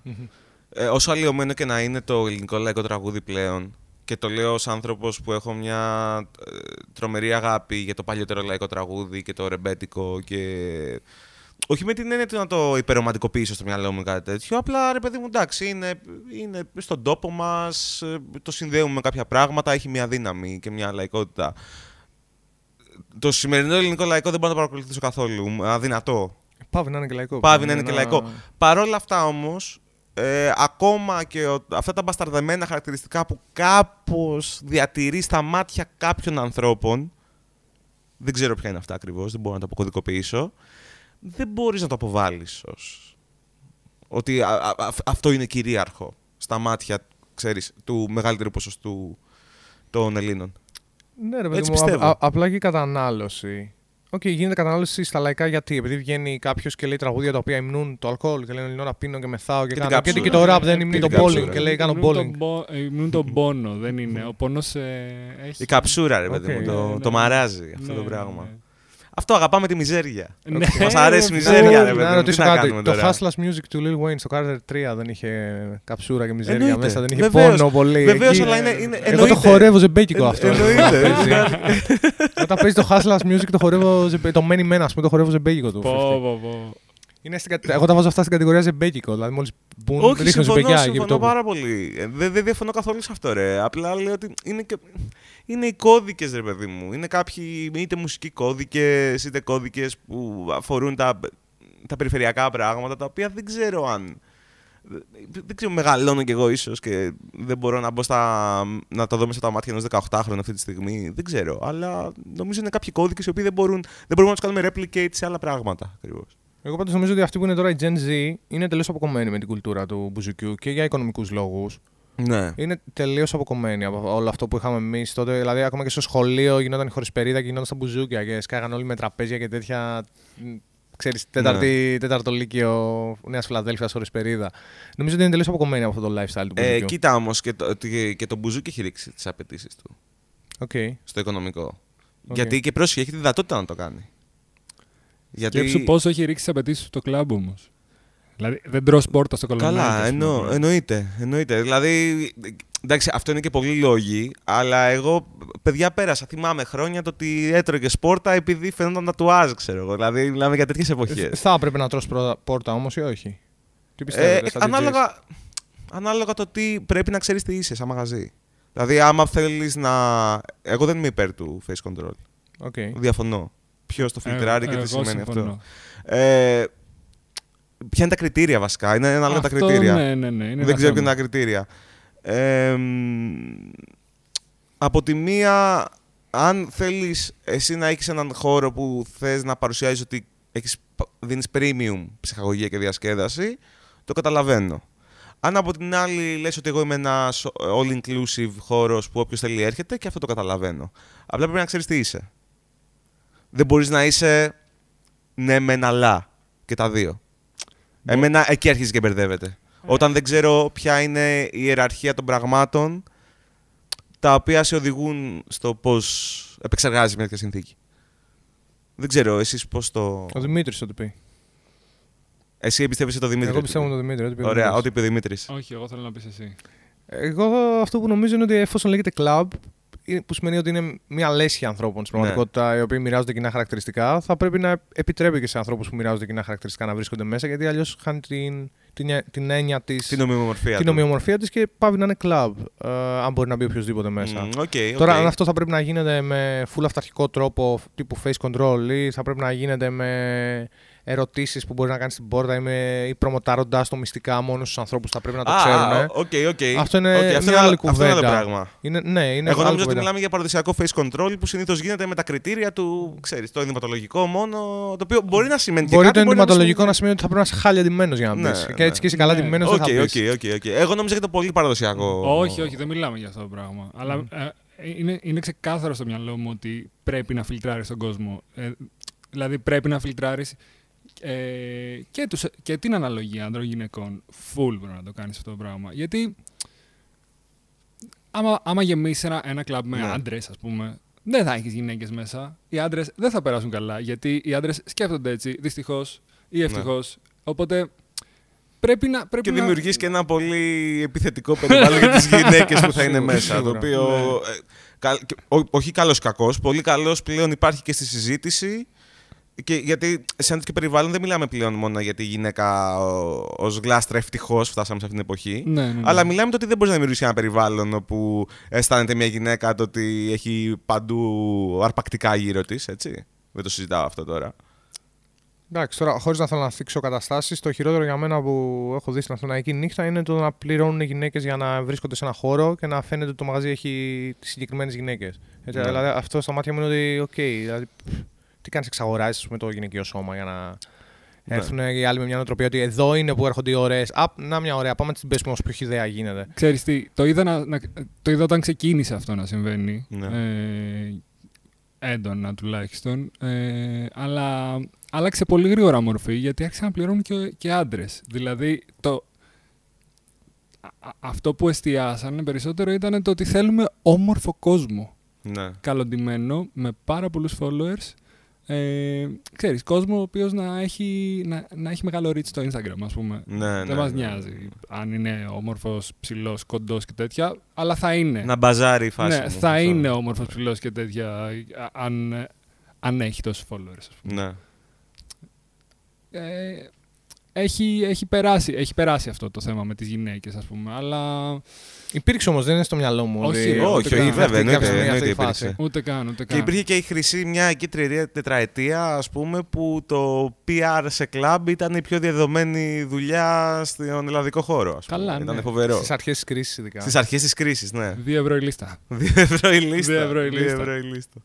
DC τότε. Φοβερό, φοβερό. Θέλω να πάω σε κάτι πολύ διαφορετικό, γιατί το συζητάγαμε με τον Δημήτρη τις προάλλες. Ε, και μιλάμε για το ξένο ραπ τώρα. Ε, αυτό που λέγαμε για τα hits. Ναι. Το ότι πιστεύεις το ότι... Και δεν διαφωνώ σε αυτό. Το ότι ή μπορεί να μιλάει πλέον το ραπ μια άλλη γλώσσα από αυτή που, καταλαβ... που καταλαβαίνω εγώ, καταλαβαίνεις εσύ, καταλαβαίνει ο Αντρέας, δεν ξέρω. Αλλά ότι λείπουν hits τα τελευταία χρόνια, παιδιά. Δεν λείπουν hits, λείπουν bangers. Bangers. Όχι hits με την έννοια το να Ναι. πιάσουν στα charts θέσεις. Bangers, αυτό. Να ακούς κάτι και να λες αυτό είναι για να μπει prime time σε club. ναι, ναι, ναι, ναι, ναι. Και να αντικαταστήσει κάτι το οποίο ήταν από το 2015, το 2012, το 2009 και πάει λέγοντας.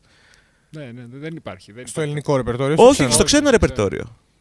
Εντάξει, πέρασαμε και τώρα 1,5 χρόνο με κορονοϊό. Έτσι, Βγάλε που δεν θα το- ήταν και το βγάλε, πιο ναι, έξυπνο ναι, δεν move να διαφωνώ. βάλεις bangers. Εμένα το, δε- το 16 είναι η χρονιά που, που, που τελειώνω τα, τα πραγματικά bangers στο κεφάλι μου. Ναι. Άντε 17 βία, ας πούμε. Δηλαδή pop smoke δεν παίζεις. Pop, Pop Smoke παίζω, εννοείται. Και είναι, είναι banger, αλλά δεν, τον θεωρώ, δεν το θεωρώ, ας πούμε, κάτι κοντά στο BMF, ας πούμε, το οποίο ήταν... ε, Α, οκέι. Ε, Έχω πολύ συγκεκριμένα πράγματα στο μυαλό μου. Έχω Niggas in Paris, έχω BMF. Δηλα- Δηλαδή, είναι κάτι το οποίο έγινε και σε ένα χρόνο δεν θα... Εντάξει, πήρε και άλλη έκταση έξτρα ε, επειδή πέθανε ο Pop, ο Pop Smoke και λοιπά, αλλά έγινε και, και κίνημα όλο αυτό το πράγμα με την drill. Αλλά σκεφτείτε ότι το, το Dior, ας πούμε, είναι ένα drill κομμάτι και τα drill κομμάτια είναι όλα ίδια. Facts. Ναι, fact αυτό. Το BMF είναι ένα. Αυτό είναι το θέμα. Ναι, Εγώ την πρώτη φορά που, που άκουσα Pop Smo- Pop Smoke, ήμασταν με τον Πανταζόπουλο Α, ε, και του λέω μαλάκα τι ωραίο το Dior και τέτοια ξέρω εγώ και βάλαμε να ακούσουμε ε, όλα τα κομμάτια που είχε βγάλει. ο Pop Ναι, Smoke. ναι, ναι. ναι. Και στο τρίτο κομμάτι μας είχε πιάσει νευρικό γέλιο Γιατί γιατί, ήταν όλα τα ίδια, νομίζαμε ναι, πως, ναι, θα- ναι, πως ναι. ακούγαμε το ίδιο beat και λέγαμε τι γίνεται μαλάκα, τι, τι είναι αυτό; Το οποίο ήταν πολύ έβυχο, αλλά ήταν πολύ awkward, δηλαδή τι, τι κάνουν οι producers σου ας πούμε; Ε, αυτό το συζήταγα τις προάλλες. Ε, ήμουνα σε ένα μαγαζί και πέτυχα το, το Buzz, shout out και στο Buzz γιατί δισκάρα του το έχουμε ξαναπεί. Ε, και αυτό συζή, συζήταγα και εγώ και του έλεγα ότι και εγώ δεν μπορώ να ακούσω drill ρε φίλε με τίποτα. Γιατί δεν έχει καμία ποικιλομορφία αυτό το πράγμα. δεν, ε, οκέι, ο καθένας ακούει ό,τι γουστάρει, δεν το συζητάω αυτό. Δεν θα κάνω εγώ Ναι, τώρα προφανώς. αστυνομία, ξέρεις, μουσικούς γούστους σε κανέναν.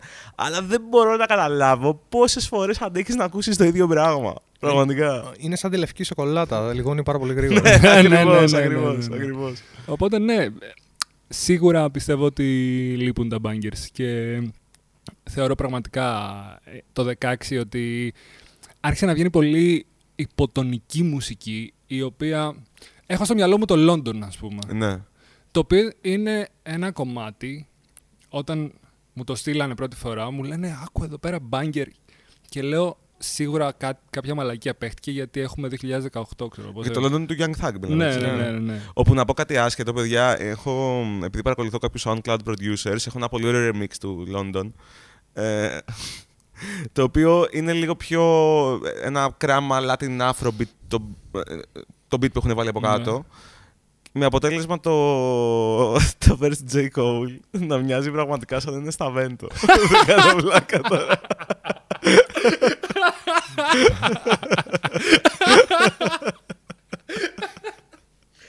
Πάρα πολύ σκληρό αυτό. Μου ήρθε το μέσα σου στα αυτιά τώρα και φαντάστηκα το, το J. Cole να τραγουδάει μέσα σου. τώρα. Στα Mad VMA, J. Cole με Παπαρίζου, που κάνουν κάτι international συνεργασίες.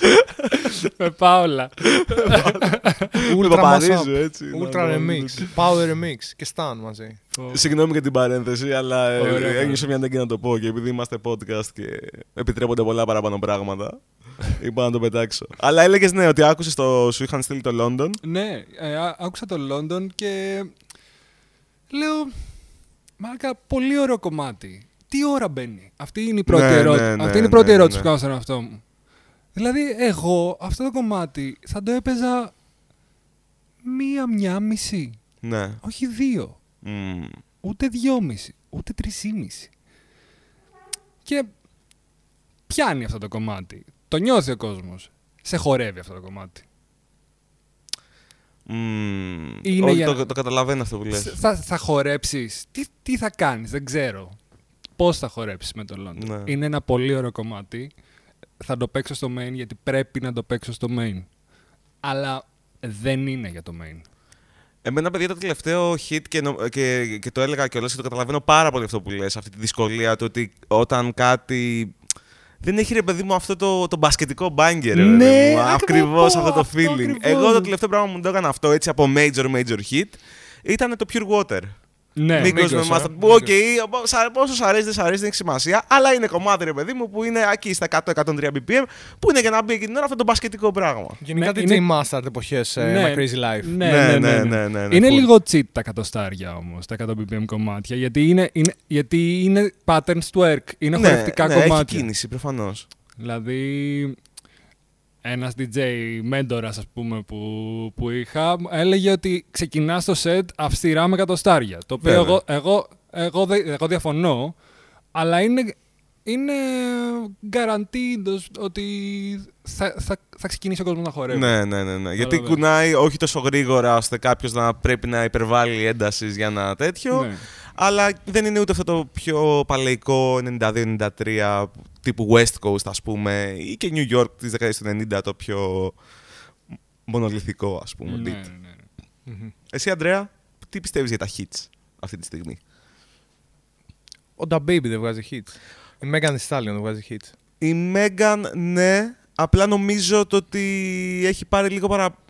Όχι, δεν ήταν καλός δίσκος και ότι δεν είχε hits, απλά νομίζω ελλείψη άλλων Έχει πραγμάτων. hits bangers βασικά, γιατί συζητάμε για Bangers, απλά bangers, ναι, συζητάμε για bangers. hits. Ε, νομίζω ελλείψη άλλων πραγμάτων πήρε την έκταση που πήρε. Παιδιά, είναι twerk. Το ξαναλέω. Ναι. Είναι twerk. Είναι πολύ σημαντική η λεπτομέρεια αυτή. Είναι ένας ήχος ο οποίος θα σε κάνει να χορέψεις. Και είναι πάρα πολύ σημαντικό αυτό, αλλά τα bangers είναι στα 130 με 140 στο μυαλό μου εμένα. Μμμ. Ναι, οκ. Εκατο- Άντε μέχρι 160, ξέρω εγώ, για να πιάσω τα 80. Ναι, ναι, ναι, ναι, ναι, στα μισά. ναι. Ο Lil Baby, το άλμπουμ του δεν είχε δύο-τρία bangers μέσα. Έχει απλά Είναι ξεστη- υποτονικά. Ναι, αυτό. α, Κλαίει, συμφωνώ. Κλαίει, γιατί κλαις ρε το φίλε. ότι και ο, Είναι Μπέ- σε μπεκές. Είσαι πολύ Ναι, καλός, ναι, αλλά ναι, κλαις, ναι, γιατί ναι, ναι. κλαις ρε φίλε. Είναι και ο μπεκές. Baby και ο Γκάνα νομίζω έχουν αυτό το πρόβλημα. Το ότι κληρονόμησαν αυτό το estet του Young Thug. Ο Young Thug όμως είχε πολύ παραπάνω, ρε παιδί μου, punch Ναι, σε αυτό ναι, που ναι. έκανε πάντα. Ήταν πιο... Funky. Πιο... Ναι, ήταν... Είχε, είχε γκρούβα. Ναι, είχε Ναι, γκρούβα. ναι, ναι. Είχε γκρούβα. Είχε γκρούβα.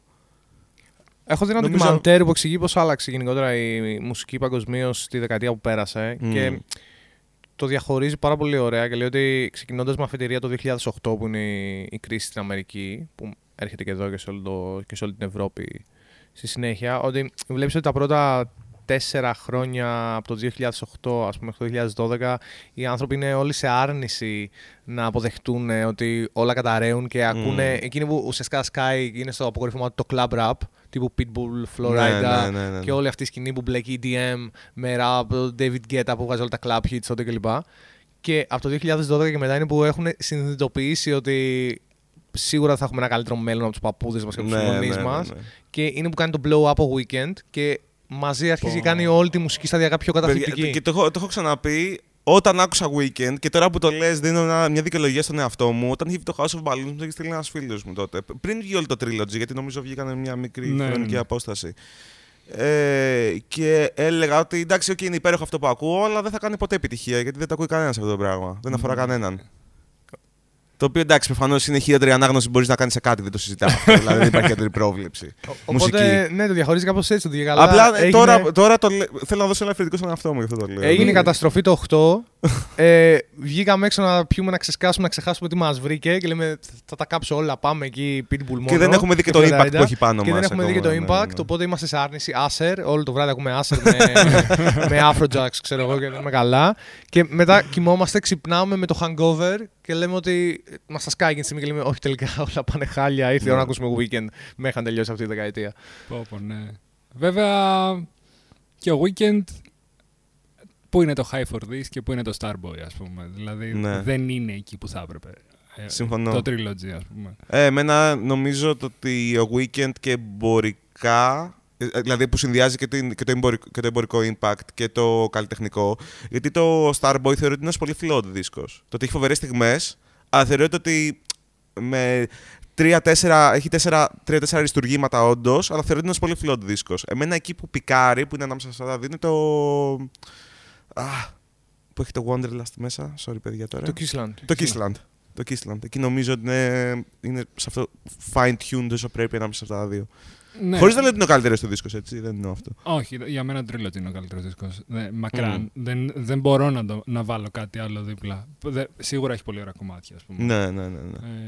Ε, εμένα δεν μου αρέσουν και τα hits. Δηλαδή, α, εμένα μου αρέσει το All I Know, ας πούμε, με το Future πάρα πολύ. Ναι, ναι, ναι, ναι, Δηλαδή, ναι. Μ' αρέσουν κάτι τέτοια Ε, με κομμάτια. το Sidewalks με τον Kendrick, ας πούμε, το Εννοείται, Starboy το- που θεωρώ απίστευτο κομμάτι. Ναι, ναι, ναι, ναι. ναι. Ε, αλλά είναι κρίμα ότι εν τέλει επικράτησε ο εμπορικός ήχος ε, στον ίδιο καλλιτέχνη. Ναι. Ένα- έναντι του. Εντάξει, αυτό, δεν επόμενο Όχι, αυτό όμως. Είναι, είναι πολύ επόμενο. Αλλά ξέρεις, είναι άλλο ένα reality check, ας πούμε. Ότι... Ναι, ναι, ναι, ναι. Απλά θέλω να πω ότι ε, το, ε, το pop πάντα θα βρίσκει φόρμες και φόρμουλες να ενσωματώσει ώστε να συνεχίσει να είναι relevant. Δηλαδή, ε, καλώς ή κακός και την προηγούμενη δεκαετία υπήρχε η Lady Gaga η οποία πραγματικά το, να λες ότι δεν μου αρέσει το κομμάτι της Lady Gaga Δεν μπορείς, ρε, να είσαι πεις. ψεύτης. Δηλαδή, είναι προ-προηγούμενη είναι σκέψη. Τόσο εκεί έχουμε Προ-προηγούμενη, φτάσεις. Αυτό συγγνώμη, είναι η ναι, τι προ-προηγούμενη. λέω. Για Zeros μιλάμε τώρα. Αλλά ε, και τώρα βλέπεις καλλιτέχνες όπως η Dua Lipa, η οποία έχουν βρει, έχει βρει μια πο- πολύ σωστή φόρμουλα για να ενσωματώσει πάλι κάτι 80s με έναν τρόπο που είναι λίγο πιο στενός από αυτό που ήταν στα Zeros, ας πούμε, και να πιάσει λίγο το vibe. Αυτό πάντα γίνεται με, με, τα, με την καθαρά pop μουσική. Και ο Weekend εννοείται το έκανε. Απλά για το rap, για να επιστρέψω σε αυτό. Ε, Μήπως το ότι λείπουν τα bangers δείχνει το ότι πρέπει κάπως το rap να αρχίζει να επαναπροσδιορίζει κάποια πράγματα και να επανεφεύρει τον εαυτό του. Τουλάχιστον όσον αφορά το, αυτό που, που στοχεύει στο club. Γιατί δεν μιλάω τώρα για τον Tyler the Creator. Έτσι; Δεν θεωρώ πως ασχολείται κάποιος με το κλαμπ στη μουσική βιομηχανία. Δηλαδή, πιο πολύ κοιτάνε να βγουν TikTok κομμάτια ε, Mm. παρά, παρά κλαμπ κομμάτια. Δηλαδή, ό,τι, ό, ό,τι φτιαχτεί θα παιχτεί στο κλαμπ. Οκέι. Όποιος είναι να πάει στο κλαμπ θα πάει στο Οκέι, κλαμπ. οκ. Ο- ο- οπότε φτιάχνουν αυτό το οποίο πιστεύουν ότι εκείνη τη στιγμή... Οκέι, το βλέπω αυτό που Ναι. λες. Και, και επίσης, ναι, είναι κλαψιάρικη μουσική που βγαίνει τώρα, γιατί είναι κλαψιάρικες εποχές δυστυχώς. Δηλαδή, θε- θεωρώ πως ε, θα αλλάξει αυτό το πράγμα, γιατί είναι φυσικό να αλλάξει. Αλλά μ, έχεις αυτούς τους rappers, με αυτές τις χροιές, με αυτά τα flows, αυτό κάνουν τώρα, αυτή έκατσε να είναι, η- Ναι. να είναι μπροστά. Δεν ξέρεις τι θα έρθει στην επόμενη γενιά. Δηλαδή, φτάσαμε, περάσαμε και από emo, και από emo rap, ξέρω εγώ. Δηλαδή. Ναι, ναι, ναι, καλά. Πάλι είναι αυτό. καλά που που πέρασε γρήγορα. Δηλαδή, είχα, λέω, Αυτό, αυτό λέγει και ο Αντρέας για λέω, μένα. εκεί πέρα λέω, αποκλείεται να γίνει αυτό. Άμα γίνει αυτό, τίποτα ρε, τελειώσαμε. Ναι, ναι, ναι, ναι, ναι. Γιατί, ε, ο- καταλαβαίνω, απλά τώρα θέλω να κάνω και το δικαίωμα του διαβόλου. Γιατί και οι δύο, ε, ξεχωριστά μου το έχετε πει, δεν είναι ότι συνασπιστήκατε για να έρθετε επί τούτου. Ε, με το emo rap τόση αντίδραση. Εντάξει, δεν θέλω να μου κρατήσει κακία ούτε ο Κάρους, ούτε ο Sadface, ούτε όλα αυτά τα παιδιά. Το label, το Shout out. Axis που έχει πολλά τέτοια στοιχεία. Shout out στο Axis. Αμ, δεν ξέρω, είχα την αίσθηση ότι α- α- απέκλινε πάρα πολύ από τα πράγματα που κάναν το rap να μου αρέσει. Δηλαδή, τι έκανε το rap να μου αρέσει, ότι υπήρχε πάρα πολύ ενέργεια, ότι υπήρχε, υπήρχε πάρα πολύ τσαμπουκάς, ότι υπήρχε πάντα η αντίληψη ότι και όλα στραβά να πάνε. Οκέι, πάνε στραβά, αλλά θα τα καταφέρω. Έτσι, αυτό που λέγαμε πριν, many men. Ναι, ναι, ναι. Ε, θα γίνει το hustle εκεί και ο κόσμος να χαλάσει. Όλα θα πάνε έτσι όπως πρέπει να πάνε. Αν δεν πάνε, τελείωσε. Get rich or die trying. Αυτός ήταν και ένας λόγος που για πάρα πολύ καιρό σνόμπαρα το, το ελληνικό rap, επειδή δεν είχε αυτά τα elements μέσα. Αμ, οπότε ναι, ίσως το emo rap ίσως μου καθόταν λίγο περίεργα επειδή δεν είχε αυτά τα elements. Μμμ. Αλλά πλέον το melodic ας πούμε, που βγαίνει αυτή τη στιγμή μου αρέσει πάρα πολύ. Δηλαδή η κλάψα, sorry guys, αλλά μου αρέσει τώρα. Που, του, του Lil DJ η κλάψα, ας πούμε, καμία μου σχέ- αρέσει. Καμία σχέση με την κλάψα. Εγώ σου μιλ- ε, το, το λέω αυτό όσον αφορά το fun. Δηλαδή χορεύεις Οκέι, ναι, και ναι, ναι, ναι. κουνιέσαι και έχεις... Δηλαδή ακόμα και στη τραπ, όχι τη σύγχρονη τραπ, της πρώτης τραπ που ήταν μόνο μουσική ας πούμε τις εποχές, ήταν πιο bangers τα κομμάτια από αυτά που ακούμε τώρα. Ναι, ναι, ναι, ναι, ναι. Δηλαδή, ξέρω εγώ, άκουγες ε, Love Sosa Remix, ας πούμε, και σου πέφτει το κεφάλι. Εντάξει, αυτή δεν ήταν η πρώτη τραβ εποχή όμως. Αυτή Όχι, ήταν όχι, η όχι. ευρωπαϊκή τραβ. Ναι, ναι, ναι, ναι, ναι. δεν, Του δεν ήταν. K44 και όλων Δεν αυτών των ήταν. venues. Δεν ήταν, αλλά και πάλι ένα remix ήταν καλύτερο από, από originals που βγαίνουν τώρα, ας πούμε. Ενώ τότε θεωρητικά έπαιρνες το original, το βάζεις κατευθείαν και ως διαμαγείας γινόταν πανικός, ας πούμε. Δε- εγώ είχα μαγευτεί όταν, τα, όταν άκουγα τα, α- αυτά τα bangers. Και ξαναλέω το BMF γιατί είναι... Είναι ορόσημο στο μυαλό μου για, τη- Ναι, για ναι, την ναι, club, ναι. Για, για την R&B στο club, ας πούμε. Τη, τη, δυ- τη δυναμική R&B. Υπάρχει και η εποχή που, που ακούγαμε, ξέρω εγώ, Ασάντι και δεν ξέρω και εγώ τι. Δηλαδή ήταν πιο, πιο έτσι... Είχε έναν ερωτισμό, ε, ρε, ε, παιδί μου. ναι, πιο ναι, ναι, ναι, ναι. sensual. Όχι, και ε, η αλήθεια είναι ότι και εγώ πιάνω τον εαυτό μου πολλές φορές όταν ήταν κάτι λίγο πιο. μ, Παρόλο που είχα σχέση. Και θυ- αυτό έλεγα κα- ότι κάποτε θυμάμαι ε, ε, και τη φάση στην Ελλάδα σχολιάζοντας το ότι έπρεπε να υπερασπίζομαι τον εαυτό μου τότε το γιατί θεωρώ το Carter 3 Classic. Και το 4, γιατί με τον Lil Wayne είχα, μια, είχα έναν έρωτα πάντα. Και έπρεπε, ξέρεις, να απολογούμε γι' αυτό σε ανθρώπους που έχουν παραπάνω σχέση από μένα με το rap. Ε, αλλά ενώ παρακολούθησα κάπως ε, και τη φάση TI, Gucci Mane, Jeezy κτλ. Ε, α- ακόμα και αργότερα, ξέρεις, που άκουγες ένα fetch watching από το Do Change, ξέρω εγώ. Παιδιά, αυτό είχε φοβερή δύναμη. Έλεγα, «Μα, τι είναι αυτό, ξέρω. Ναι, ναι, ναι, wow. ναι. Ισχύει, ισχύει. Είχε πάντα μια δύναμη. 2005 ακούσαμε Young Jeezy τότε και μας ήρθε η επιφύτηση. Μας ήρθε η επιφύτηση. Αν το ακούει ο Skype αυτό τώρα με νιώθει σίγουρα. Shout out Α- και στο α- Skype. Ακούσαμε Young Jeezy το 2005 τώρα Thug, Thug Motivation και πέσανε τα, τα Ναι, τσιμέντα ναι, και μας ναι. πλακώσαν. Πω, πω, πω. ε. Ε, άρα, άρα συμφωνείς με αυτό που λέω. Δηλαδή ε, δεν έχει σχέση με το μ' αρέσει αυτό που ακούω. Έχει σχέση με το με εξητάρει αυτό που ακούω. Αυτό για μένα είναι μπάγκερ, ότι ακούω κάτι και μου πέφτει το σαγόνι και συνεχίζει να είναι πεσμένο για το υπόλοιπο της ζωής μου. Ναι, ναι, ναι. ναι. Αυτή η μουσική δεν φτιάχνεται πλέον. Δηλαδή ε, δεν ξεχωρίζεις πάρα πολλά κομμάτια του Dub Baby και του Lil Baby μεταξύ, Lil Baby μεταξύ τους. Όχι μεταξύ των δύο, μεταξύ των κομματιών τους. Δηλαδή λες, Α, αυτό ωραίο κομμάτι και αυτό πολύ ωραίο κομμάτι και αυτό πολύ ωραίο κομμάτι. Μετά. Οκέι. και... Ναι. Εγώ πιστεύω ότι από. Εντάξει, δεν είναι αυτός ο. Είναι από το πιο μελλοντικό ήχο εννοώ, όχι τον ήχο της Ατλάντα Ναι, κτλ. ναι. Αυτός που θα μπορούσε να κάνει πάρα πολλά πράγματα και δυστυχώς δεν θα το δούμε, άσχετα με τον Pop Smoke, ήταν ο Juice WRLD, παιδιά. Γιατί Ναι, ενώ ήταν ναι. ένας πολύ μελλοντικός ράπερ, Ναι, δεν ξέρω αν ισχύει. τον έχετε δει να ραπάρει straight, ας πούμε, σε freestyles που έχει κάνει σε εκπομπές. Εννοείται, εννοείται. Μιλάμε τώρα για φοβερό ταλέντο. Φοβερό ταλέντο και νομίζω ήταν από αυτούς που θα μπορούσε να δουλέψει σε οποιαδήποτε κατεύθυνση ήθελε και να παράγει, ξέρεις, μουσική για τις μάζες. Α πούμε τον Bandit τότε το άκουσα πρώτη φορά μου που είπε. Ναι, ναι, και εγώ, και εγώ, και Σκυπάρω εγώ. τον Young Boy βέβαια, αλλά όταν. ε, το Young άκουσα Boy πρώτη never φορά- broke again. Ναι, το πιο άθλιο όνομα στην ιστορία. ναι, ισχύει. Όταν Αλλά το το άκουσα. Bandit είναι απίστευτο κομμάτι, συμφωνώ. Ισχύει. συμφωνώ. Φοβερό verse. Ε, και φοβερό τέτοιο hook βασικά. Ε, απλά νομίζω ότι και το ακροατήριο πλέον, δηλαδή ε, όταν είχε βγάλει τον προηγούμενο του δίσκο Denzel Curry, αν θυμάμαι καλά, είχε δύο-τρία tracks που ήταν παιδιά φοβερά bangers για αυτό που θεωρώ εγώ bangers στο μυαλό μου και δεν πήγανε. Δηλαδή, ξέρεις, έβλεπες ότι είχε ήδη γίνει established αυτή η μόδα με τα πιο ανεμικά Ναι, ε, ναι. πράγματα. Και νομίζω μόνο κάποιες γυναίκες όπως η Minaj, η Cardi, η Megan τώρα κρατάνε ζωντανό λίγο αυτό το πιο classic που εντάξει μπορεί να έχει γυρίσει το πιο twerk ε, ξέρω εγώ αλλά αυτό το πιο παραδοσιακό banger ρε παιδί μου τέλος πάντων.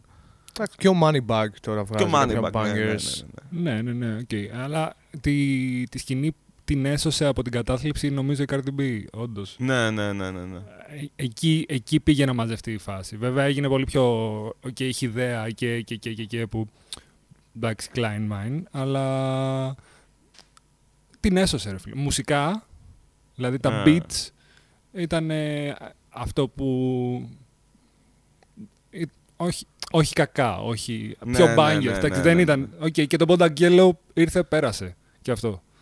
Εντάξει, Περάσαν όλα. Η ιδέα πάντα ήταν, απλά δεν ακούγαμε Lil Kim το 97 στην Ναι, Ελλάδα. ναι, οπότε- ναι, ισχύει, ισχύει. ναι, ναι. Τώρα έγινε χιδέα και στην Ελλάδα γιατί μπορέσαμε και ακούσαμε τι παίζει από γυναίκες στην Αμερική. Τότε δεν είχαμε Ναι. ίντερνετ. Οπότε Ναι, είχαμε εννοώ ότι, χωρίς το, να παρακολουθούμε. εννοώ ότι το, φε, το έφερε, ε, το ξαναέφερε αυτό το πράγμα, γιατί είχε εμφανιστεί πάρα πολλά χρόνια. Ο Δημήτρης του μεταξύ είπε κάτι σημαντικό το οποίο θέλω να σημειώσω. Είπε ότι γράφουν κομμάτια με το awareness που μπορεί να έχει το exposure που έχει στο TikTok. Και, σε στη- και τέτοιες στα streaming εφαρμογές. platforms. Δηλαδή, στα streaming ίσως platforms, σε ένα βέβαια. βαθμό να παίζει ρόλο και το ότι θες το κομμάτι να είναι ομοιόμορφο με τα υπόλοιπα της playlist για να υπάρχει μια ομαλή μετάβαση και να Ναι. μην κόβει ο άλλος την playlist στη μέση. Δηλαδή, όταν εσύ μπαίνεις σε μια playlist στο Spotify και κάνεις like α, και παίζει Lil Baby type beats, αν ξαφνικά παίξεις κάτι το οποίο είναι τελείως άκυρο, υπάρχει ο φόβος εσύ να φύγεις από την playlist και να κάνεις Α, dislike ή α. να μην την ξανακούσεις. Αντίστοιχα και όταν βλέπει, βλέπουν η παραγωγή του τρεντάρει ένα, ένα wave στα streaming platforms, προφανέστατα και θέλουν να πιάνουν BPMs και beats τα οποία ο αλγόριθμος να τα α, τυποποιεί με τα υπόλοιπα που παίζουν ώστε να βγαίνουν Ναι, πιο εύκολα στα ναι, ναι, προτινόμενα ναι, ναι, ναι. και στα, στις ε, auto-generated playlists. Αυτό το awareness ε, όμως ε, ή αυτή, όταν, όταν συμβαίνει αυτό και με, μια, με αυτή την πολύ συγκεκριμένη πρόθεση για να κάνω αυτό, δεν αλλοιώνει και λίγο το... Θέλω να πω, θα μου πεις δεν γινόταν πάντα σε σχέση με ε, το πώς το έβλεπε ένα περιοδικό ή τέτοιο ότι πάντα δεν υπήρχαν φόρμουλες. Πάντα Ε, ναι, υπήρχαν. ό,τι γινόταν και offline. Απλά Ναι. επειδή τώρα αυτό είναι κάτι καινούριο για τη μουσική βιομηχανία, ε, όλοι έχουν πέσει με, τα- με τα μούτρα να, να το καβαλήσουν ας πούμε, και να το μανιπιουλάρουν όσο γίνεται. Σιγά σιγά θα εξομαλυνθεί γι' αυτό. Αντίστοιχα και στα ραδιόφωνα υπήρχε ο ίδιος μπούσουλας κάποτε ότι αυτό Ναι. παίζει στο ραδιόφωνο, αλλά αυτή τη συνταγή πρέπει να ακολουθήσουμε. Εντάξει, μας κακοφαίνεται και λίγο παραπάνω γιατί ε, έχουμε ζήσει την άλλη εποχή. Όπως έχουν ζήσει και οι Σαραντάριδες στην εποχή του Πλασόντ Ναι, ας πούμε, ναι, ναι, και ναι, τους ναι. κακοφαίνεται η δικιά μας, ας πούμε. Που κι εμείς, οκ, δεν περνάμε όπως περνάγαν αυτοί τότε, αλλά οκ, κάπως περνάμε κι εμείς. Δεν είμαστε να πεθάνουμε. Έχουμε και εμείς το Ναι, κομμάτι της ναι. πίτας μας. Ναι, ναι, ναι. Οκ, αυτό. Όχι, το, ε, το καταλαβαίνω αυτό. Απλά λέω το ότι ε, στο τέλος της ημέρας, ε, όταν έχεις ένα υπερβολικό self-awareness για αυτό που κάνεις και το targeting ε, το, που έχει το καλλιτεχνικό σου έργο, εμένα αυτό έχω την αίσθηση ότι μου κλωτσάει λίγο, γιατί ε, περνάμε πλέον σε... μ, ε, θα μου πεις δεν είναι πάντα όταν κάνεις τέχνη δεν είναι δουλειά και αυτό, οπότε έχεις να υπολογίσεις και το τι θες να εκφράσεις εσύ και το τι θα λάβει ο εκάστοτε δέκτης που είναι το κοινό σου. Ναι, το έχεις. Αλλά όταν αυτή η μπάρα, άμα είναι μια νοητή μπάρα, αρχίζει και γέρνει πάρα πολύ προς την άλλη πλευρά, δεν ξέρω, λίγο μου κακοφαίνεται. Γιατί μπορώ να πω και ότι έχω παρατηρήσει και σε δίσκους, ας πούμε, από πολύ μεγάλους καλλιτέχνες που δεν ξέρω κα- στο μυαλό μου πόση ανάγκη έχεις, ρε παιδί μου, να πιάσεις ακόμα λίγο, να βάλεις λίγο ακόμα από το τυράκι ε, στην τσέπη. Το ότι βλέπεις ξαφνικά ότι υπάρχει ένας δίσκος που είναι 26 κομμάτια, απλά για αυτό που λέει ο Ανδρέας, για να, μπει σε πολλές, να μπουν κομμάτια σε πολλές playlist. Ναι, ναι, ναι. ναι, ναι. Το οποίο αυτό όμως πλέον δεν αλλοιώνει σε έναν βαθμό τη δισκογραφία. Εντάξει, εσείς που είστε και DJs πρέπει να σκεφτείτε ότι ο μεγαλύτερος, αν είναι όντως κίνδυνος, ε, είναι το κατά πόσο θα μπει το AI στον τρόπο που ακούν οι άνθρωποι μουσική. Ναι, δηλαδή βέβαια. το auto-generated και οι αλγόριθμοι. Ευτυχώς το Spotify ως major ε, platform αυτή τη στιγμή και leading στον τομέα της έχει και editors και curators που είναι άνθρωποι Ναι. που επιλέγουν τι θα μπει πού. Αλλά νομίζω ότι εγώ αν ήμουν στη θέση σας Για θα τα- φοβόμουν για- πάρα πολύ το auto-generated και κατά πόσο αυτό θα γίνει. Και, για τις, και, trend. πρόσεχε, το κάνουν ε, στις λίστες, γιατί ε, το release radar που εντάξει, το release radar ήταν από αυτούς που ακολουθείς, αλλά το Discover Weekly που έχεις ή όταν ξεκινάς, κάνεις το Start Radio για ένα κομμάτι, αυτό είναι auto-generated. Ναι, αλλά το New Music Friday είναι. Το New editorial. Music Friday, ναι, ok, είναι curated, αλλά τα υπόλοιπα έχει. Δηλαδή, θέλω να πω ότι αυτό έχει μπει ήδη στη ζωή μας. Μμμ. Και δεν ξέρω τι impact θα έχει σε βάθος χρόνου. Και σε επίπεδο εργασιακό, ίσως. Αυτός. Σκεφτείτε να είναι ο Έτσι. DJ να είναι ρομπότ και απλά να βλέπει τους ανθρώπους από κάτω και να Ε, σκανάρει. Σίγουρα θα γίνει, ήδη, αν δεν έχει γίνει ήδη αυτό, αλλά είναι...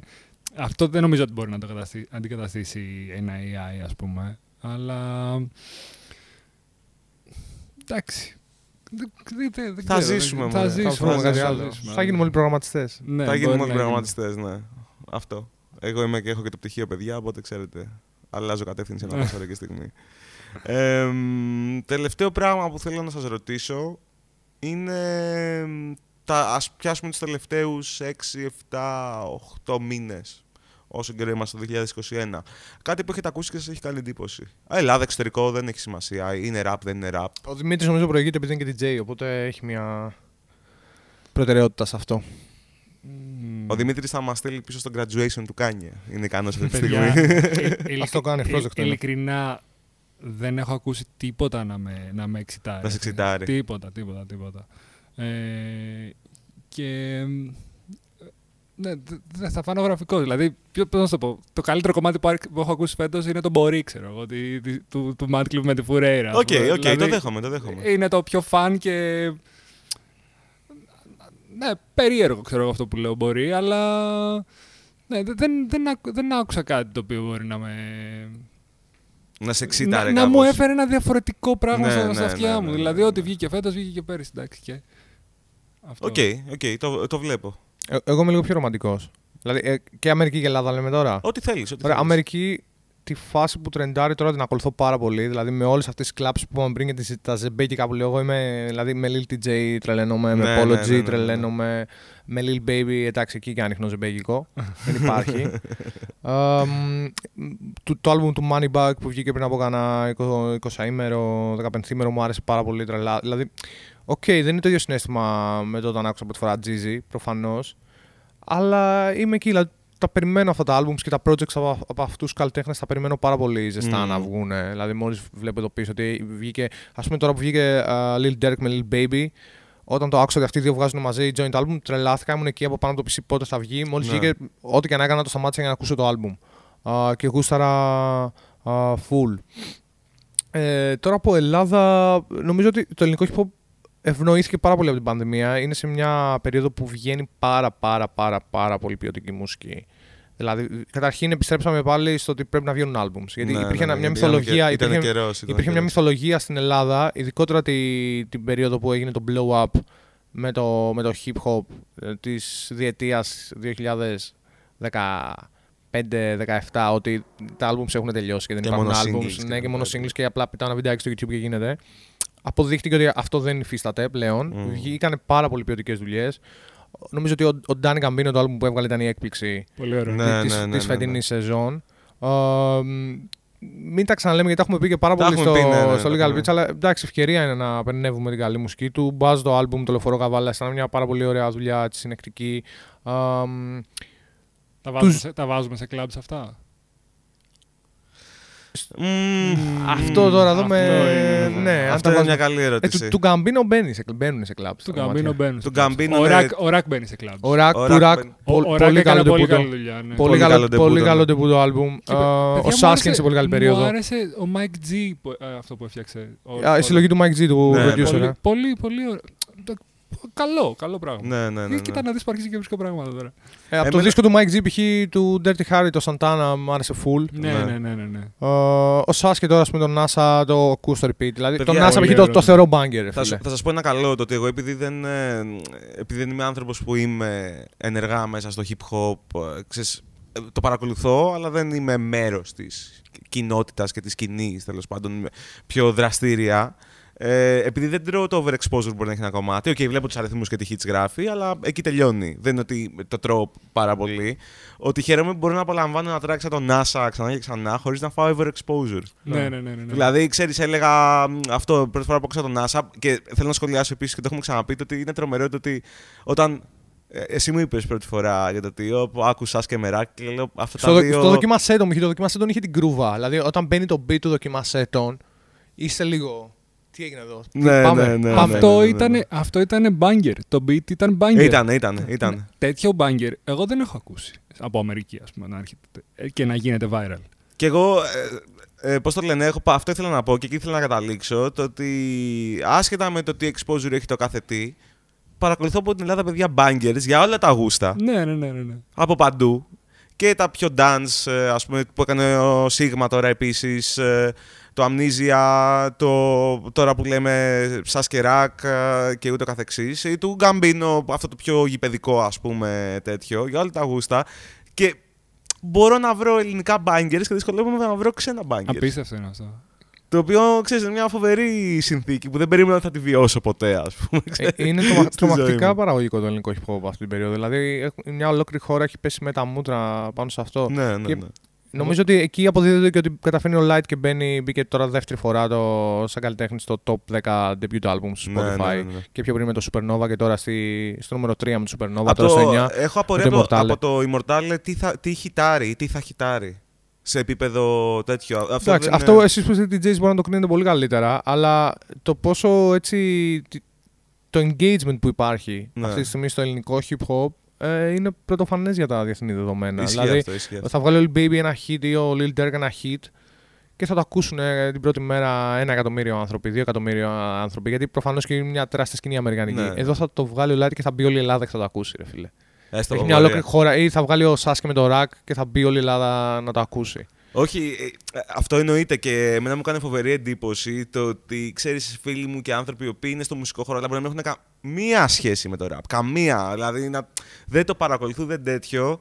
Ε, ε, τύπου το βράδυ που βγήκε το Immortale ή το βράδυ που βγήκε το NASA, από την ίδια μέρα μου μιλάγανε, ξέρεις, τσατάραμε και χρησιμοποιούσαν ατάκες που ήταν ε, lyrics από το κομμάτι. Είναι, σαν είναι, το ίδιο πράγμα cultural με, reference. είναι το ίδιο πράγμα με τον Αντοκούμπο όταν πρώτο πήγε στο NBA που και καλά νούμερα να μην είχε που στη rookie season okay, τα νούμερα Ναι. του ήταν ok αλλά παρόλα αυτά είχε μια ολόκληρη χώρα 11 εκατομμυρίων να το στηρίζει από πίσω ενώ άλλοι από το ίδιο class που μπορεί να ήταν και πιο ε, χαμηλά πιο κοντά στην πρώτη θέση στο draft να είχαν απλά μια πολιτεία ή Scorpius Ναι, NBA ναι, fans ναι, σε ναι, όλο τον ναι. κόσμο. Ο Αντοκούμπο είτε είχε καλά stats είτε όχι, είχε μια ολόκληρη χώρα από πίσω Μια να τον, στρατιά από πίσω. να τον αγαπάει και να τον στηρίζει.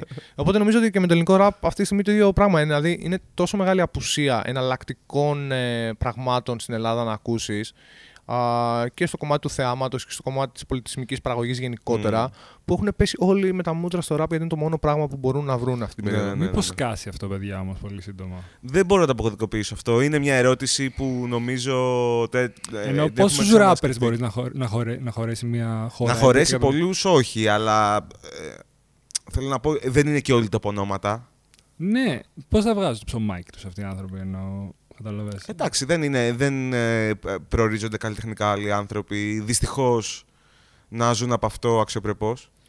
Ναι, άρα, Δηλαδή- άρα δεν θα γίνεται τόσο επαγγελματική δουλειά, άρα θα πέφτει η ποιότητα, καταλαβες. Αυτό θέλω να σου πω. σε, ένα μεγάλη, σε μια μεγάλη. ε, σ- ε, στη βάση του, ναι. Πα, πα- σε όλα τα είδη μουσικής έτσι ήταν όμως Εντάξει, πάντα. όσο- Δηλαδή έχεις Όσο ανεβαίνει η ζήτηση, μπορεί να ανεβαίνει και η προσφορά. Απλά για μένα το ζήτημα είναι να υπάρχει μία. Ο- Γιατί εντάξει δεν έχω καμιά ψευδέση ότι θα κάνουμε καμιά επανάσταση και θα αλλάξουμε όλο το σύστημα και θα κατα... καταρρεύσει αυτό που ξέραμε για τις ανθρώπινες δομές και όλο αυτό το πράγμα. Αλλά για το υπάρχον σύστημα ελπίζω τουλάχιστον ότι να είναι άνθρωποι σε εταιρείες που να μπορούν να αξιολογούν και να φιλτράρουν ώστε αυ- να παίρνουν κάποιους ανθρώπους και να τους δίνουν πρόσβαση σε κάποια πράγματα παραπάνω ώστε να βγάζουν καλύτερες δουλειές και να πιάνουν το maximum potential που μπορούν να πιάσουν. Καλά, εγώ δεν μιλάω καν για δισκογραφικές, μιλάω για τις επαρχίες. Α, Γιατί, γιατί απ- από εκεί είναι τα λεφτά που βγάζουν οι Έλληνες rappers, δεν είναι από, δεν είναι από Α, δισκογραφίες. εννοείς για τα tours. Ακριβώς. Ε, Οκ. Ε, Γιατί άμα, άμα είσαι ο Light ή ο Mad Clip και Ναι. παίρνεις πέντε χιλιάρικα σε ένα, σε ένα μαγαζάκι, ξέρω εγώ, στην Κομοτηνή, Ναι. ε, θα σου έρθει ο Ρακ τώρα και θα σου πει εγώ θα έρθω να σου πω τον Νάσα με δύο. Οπότε Μμ, οκ. κατάλαβες. Οκ. Και θα γεμίσεις το ίδιο μαγαζί και θα κάνει την κατανάλωση. Οπότε κα, κάπως αλλάζει το σκηνικό. Ναι. Γιατί είναι πολύ. Εντάξει, όσο ανεβαίνει η ζήτηση, μπορεί να ανεβαίνουν και οι επενδύσεις που γίνονται. Και σε Ισχύει, venues και σε ισχύει. μαγαζιά. δεν και σε... νομίζω πως υπάρχει πολύ κόσμος. Άλλ- Άλλη συζήτηση αυτή βέβαια, αλλά δεν νομίζω πως η εστίαση είναι, είναι σε θέση να ανοίξει επειδή ανεβαίνει το rap. Ας πούμε. Δηλαδή, ή- γιατί είναι, Ναι. σε, είναι σε φάση που συρρυκνώνεται. Μμμ. Οπότε ας, αν πιάσεις και αυτό το κομμάτι με την πανδημία κλπ. Ε, δεν υπάρχουν τόσες σκηνές για να συντηρήσουν τόσους rappers οι οποίοι όντως συντηρούνται από τις επαρχίες. Ναι, ναι, ναι, ναι. Όχι, το καταλαβαίνω αυτό που λέει για τη συρρήκνωση τη. Ε... Εντάξει, ενδεχομένως να δημιουργηθεί ένα άλλο μοντέλο, ενδεχομένως να βοηθήσει λίγο και τη... να εξομαλυνθεί και λίγο το publishing και τα λεφτά που παίρνουν από πνευματικά δικαιώματα, από μηχανικά δικαιώματα, από δημόσιες εκτελέσεις και όλα τα σχετικά, για να δημιουργηθεί και εκεί ένα πολύ σοβαρό revenue. Γιατί αυτή τη στιγμή στην Ελλάδα είμαστε πολύ πίσω σε αυτό το κομμάτι. Ε, τουλάχιστον όσον αφορά τους rappers. Uh, και ναι, ενδεχομένως να, να γίνουν και περισσότερες επενδύσεις στο κομμάτι των, των χορηγικών, στο κομμάτι των διαφημίσεων. Δηλαδή mm. από εκεί που είναι δύο-τρία ονόματα αυτή τη στιγμή που κάνουν major διαφημιστικές καμπάνιες για μεγάλες εταιρείες να γίνουν δέκα ονόματα. Γιατί αξίζουν κιόλας. Δηλαδή υπάρχουν πάρα πολλοί που αξίζουν να πάρουν αυτή τη στιγμή uh, να μπουν σε διαφημιστικά και να πάρουν λεφτά για, για διαφήμιση και είναι mega ναι, influencers ναι, ναι. στο Instagram. Δηλαδή, okay, δεν είναι μόνο ο Matt που θα κάνει για την Old Spice. Κάλλιστα μπορεί να κάνει και ο, και ο Boscan ένα διαφημιστικό. Mm. Κάλλιστα μπορεί να κάνει και ο, και ο Tokel υπάρχουν ας πούμε άνθρωποι που έχουν το following που τους ναι, αξίζει, που, που, που, αξίζει να, να τοποθετηθεί ένα, ένα branded, ουσιαστικά ένα branded placement. Οπότε, ναι, ενδεχομένως πέρα από το κομμάτι του live να δημιουργηθούν και άλλες πηγές εσόδων. Εντάξει, ο Matt Clip είναι celebrity πλέον. Είναι, είναι σε άλλο. Ναι, έχει φτάσει σε ένα lane που είναι παραπάνω από το artist. Ναι. Έχει άλλη μια ιδιότητα που συνοδεύει. Δεν ας πούμε, είναι rapper. Ο, ο, ο είναι rapper. Είναι άλλο πράγμα. Εντάξει, τι, τι κάνει όμως το celebrity celebrity, ότι υπάρχουν κάποιοι άνθρωποι που δεν έχουν ακούσει ποτέ ράπ στη ζωή τους και δεν έχουν ακολουθήσει αυτή τη σκηνή και είναι αποκομμένοι από την νεολαία στο, και δουλεύουν στο hipsy gossip site και απλά κάπως ακούσανε τον, τον Matt Clip επειδή έκανε σωστό PR η εταιρεία που τον εκπροσωπεί και μπράβο της που έκανε σωστό PR. Ναι. Δεν πάει να σημαίνει ότι ο Μπόσκαν αν βγει μια βόλτα στη Θεσσαλονίκη θα πέσουν 15 άνθρωποι πάνω του να τους ναι, μια φωτογραφία. Ναι, ναι, αλλά δεν τον βάλεις να, να μπει στη διαφήμιση του, του Old Spice. Ας πούμε. Αυτό, αυτό θέλω να σου πω ότι μιλάμε για άλλα levels, άλλες διαφημίσεις, άλλα ποσά. Ναι, οκ. Okay. Θα μειώσει, ξέρω εγώ, ο Madclip τα, τα lives του για να πάρει περισσότερα lives ε, σε επαρχίες ο Μπόσικαν, γιατί ο Madclip θα βγάζει λεφτά από το celebrity life. Εγώ νομίζω ότι ο όρος celebrity μπορεί να αποδίδεται όταν πλέον ε, χαίρει αναγνώρισης και αποδοχής από αυτό το... γιατί echo chamber είναι, των, των mainstream media που όμως κρατάνε τόσα λεφτά στα χέρια τους. Όταν, Αυτό κάνει όταν για μένα πατήσεις πάνω από δύο κόκκινα χαλιά, εκεί μάλλον μπαίνει στη διαδικασία του να γίνει celebrity. Mm, αυτό θεωρώ. Okay, Πάνω από δύο-τρία okay, κόκκινα χαλιά. Είχαμε ποιοι τα στείλουν αυτά τα κόκκινα χαλιά. Ναι, εντάξει, στάνταρ πέρα άτομα είναι αυτά. Δεν είναι. Μεθαύριο μπορεί να στήσει κόκκινο χαλί, ας πούμε, και ο, και ο π.χ. promoter έτσι, και να ναι, πατήσεις ναι. κόκκινο χαλί με τα δικά της δεδομένα. Κότα να κάνουμε κόκκινο ναι. χαλί. Ε, και να πατήσουν και, και οι πιο underground rappers, έτσι. Να πατήσουν οποιοδήποτε. Όχι, σύμφωνα. Οπότε, επειδή υπάρχει μια σκηνή πολύ συγκεκριμένη στην Ελλάδα, η οποία είναι σκηνή του uh, infotainment, πρωινάδικο, ναι, ναι, χειροπολί, ναι, ναι. και επιλεκτικά παίρνει ανθρώπους να τους δείξει εκεί, δεν σημαίνει ότι όλοι οι υπόλοιποι δεν ε, είναι σε celebrity uh, Όχι, δεν λέω αυτό. Ο Τόκελ, ας πούμε, δεν, δεν βγαίνει να μιλήσει εύκολα, ούτε τον αναφέρουν. Παρ' όλα αυτά έχει νούμερα celebrity σε αριθμούς Δεν διαφωνώ σε αυτό. Δεν διαφωνώ σε αυτό. Και δεν το λέω σαν το, το celebrity, σαν ένα κάτι που είναι κατάκτηση ή σπουδαίο από μόνο του. Δεν μου λέει εμένα κάτι προσωπικά, σαν Βαγγέλη. Απλά αυτό που λέω είναι το ότι όταν πλέον έχεις ε, πρόσβαση ε, και καλείσαι σε αυτούς τους χώρους οι οποίοι, συμφωνώ και αυτό λέω, είναι ένα echo chamber. Είναι ένας χώρος ο οποίος δεν αντανακλά τη δημοφιλία ας πούμε, των ανθρώπων ε, έξω από αυτόν. Είναι, πολλά πράγματα είναι ναι. πλασματικά εντελώς, έτσι. Ναι. Αλλά αυτός ο χώρος διαχειρίζεται πάρα πολύ χρήμα. Εντάξει, αυτό μένει να αλλάξει λοιπόν. Ωραία. Δεν, δεν, έχω, ότι... δεν έχω καμία αντίρρηση σε αυτό. Ωραία, ξεκινάμε. η φυσική εξέλιξη του θα είναι να αλλάξει αργά ή γρήγορα θα ναι, αλλάξει ναι, αυτό το πράγμα. Αυτό ελπίζω. Δηλαδή, κάποια στιγμή τα Mad VMA θα σταματήσουν πέρα από τους καλλιτέχνες της Capital να καλούν ανθρώπους οι οποίοι δεν αφορούν τον κόσμο. Ναι. Δηλαδή πέρα από τον Light, τον, ε, τον Madclip και τον Skype που είναι προφανέστατα εκεί που είναι γιατί του αξίζει να είναι. Εννοείται, εννοείται. Ε, θα αρχίσουν να, να καλούν και άλλους που αφορούν τον κόσμο πέρα από αυτούς τους τρεις. Αν βρήκαμε ας πούμε, το, το χρυσό άτομο και θα. Και επειδή είναι αυτός εκεί, ναι, σημαίνει ναι, ότι ναι, ναι. μπορούμε να τον πλησιώσουμε με όποιον να είναι ας πούμε, γύρω. Το υπόλοιπο line-up δεν μας ενδιαφέρει ποιοι είναι. Μπορεί να είναι και κάποιοι που δεν τους έχει ακούσει ποτέ ο κόσμος. Ε, νομίζω ότι αυτό αργά ή γρήγορα θα, θα αλλάξει. Μακάρι. Ε, ευχαριστώ πάρα πολύ για τη συζήτηση. Ήταν μεγάλη μου χαρά και μεγάλη μου τιμή. Βεβαίως τιμή. Αυτή είναι η σωστή λέξη βασικά. Πέρα από το χαρά. Ε, κλείστε μου με το τι τελικούς θα δούμε στο NBA. Θα γυρίσουν οι Clippers στο 3-1. Oh. Θα εξηλαιωθεί ο Paul George. Για μια φορά στην καριέρα του. Ούτε καν. Ούτε καν. Ο Pandemic P. Ο Pandemic P. ε, Οπότε, όχι λέτε και έχουμε Phoenix στους Bucks, τελικούς. Bucks, ε, Phoenix. Bucks με Phoenix, Bucks έτσι. με Bucks Phoenix. Phoenix και Phoenix και Phoenix θα πάρει. Και το δεύτερο. Phoenix θα κερδίσει τους Bucks, λέτε, στο τελικό. Ναι, Και το Phoenix θα κερδίσει τους Bucks. ναι, ναι, ναι.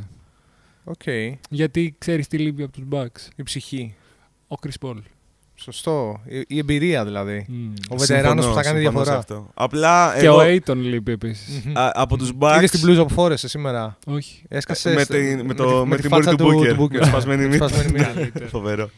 Ε, το βασικό πρόβλημα των Bucks, παιδιά, είναι αυτό που συζήταγα με τον Δημήτρη χθες. Το ότι δεν μπορείς να φτιάχνεις μια ομάδα λέγοντας ότι φέρνουμε παίκτες με βάση την ποιότητα του χαρακτήρα τους. Ναι, ρε φίλε. Facts.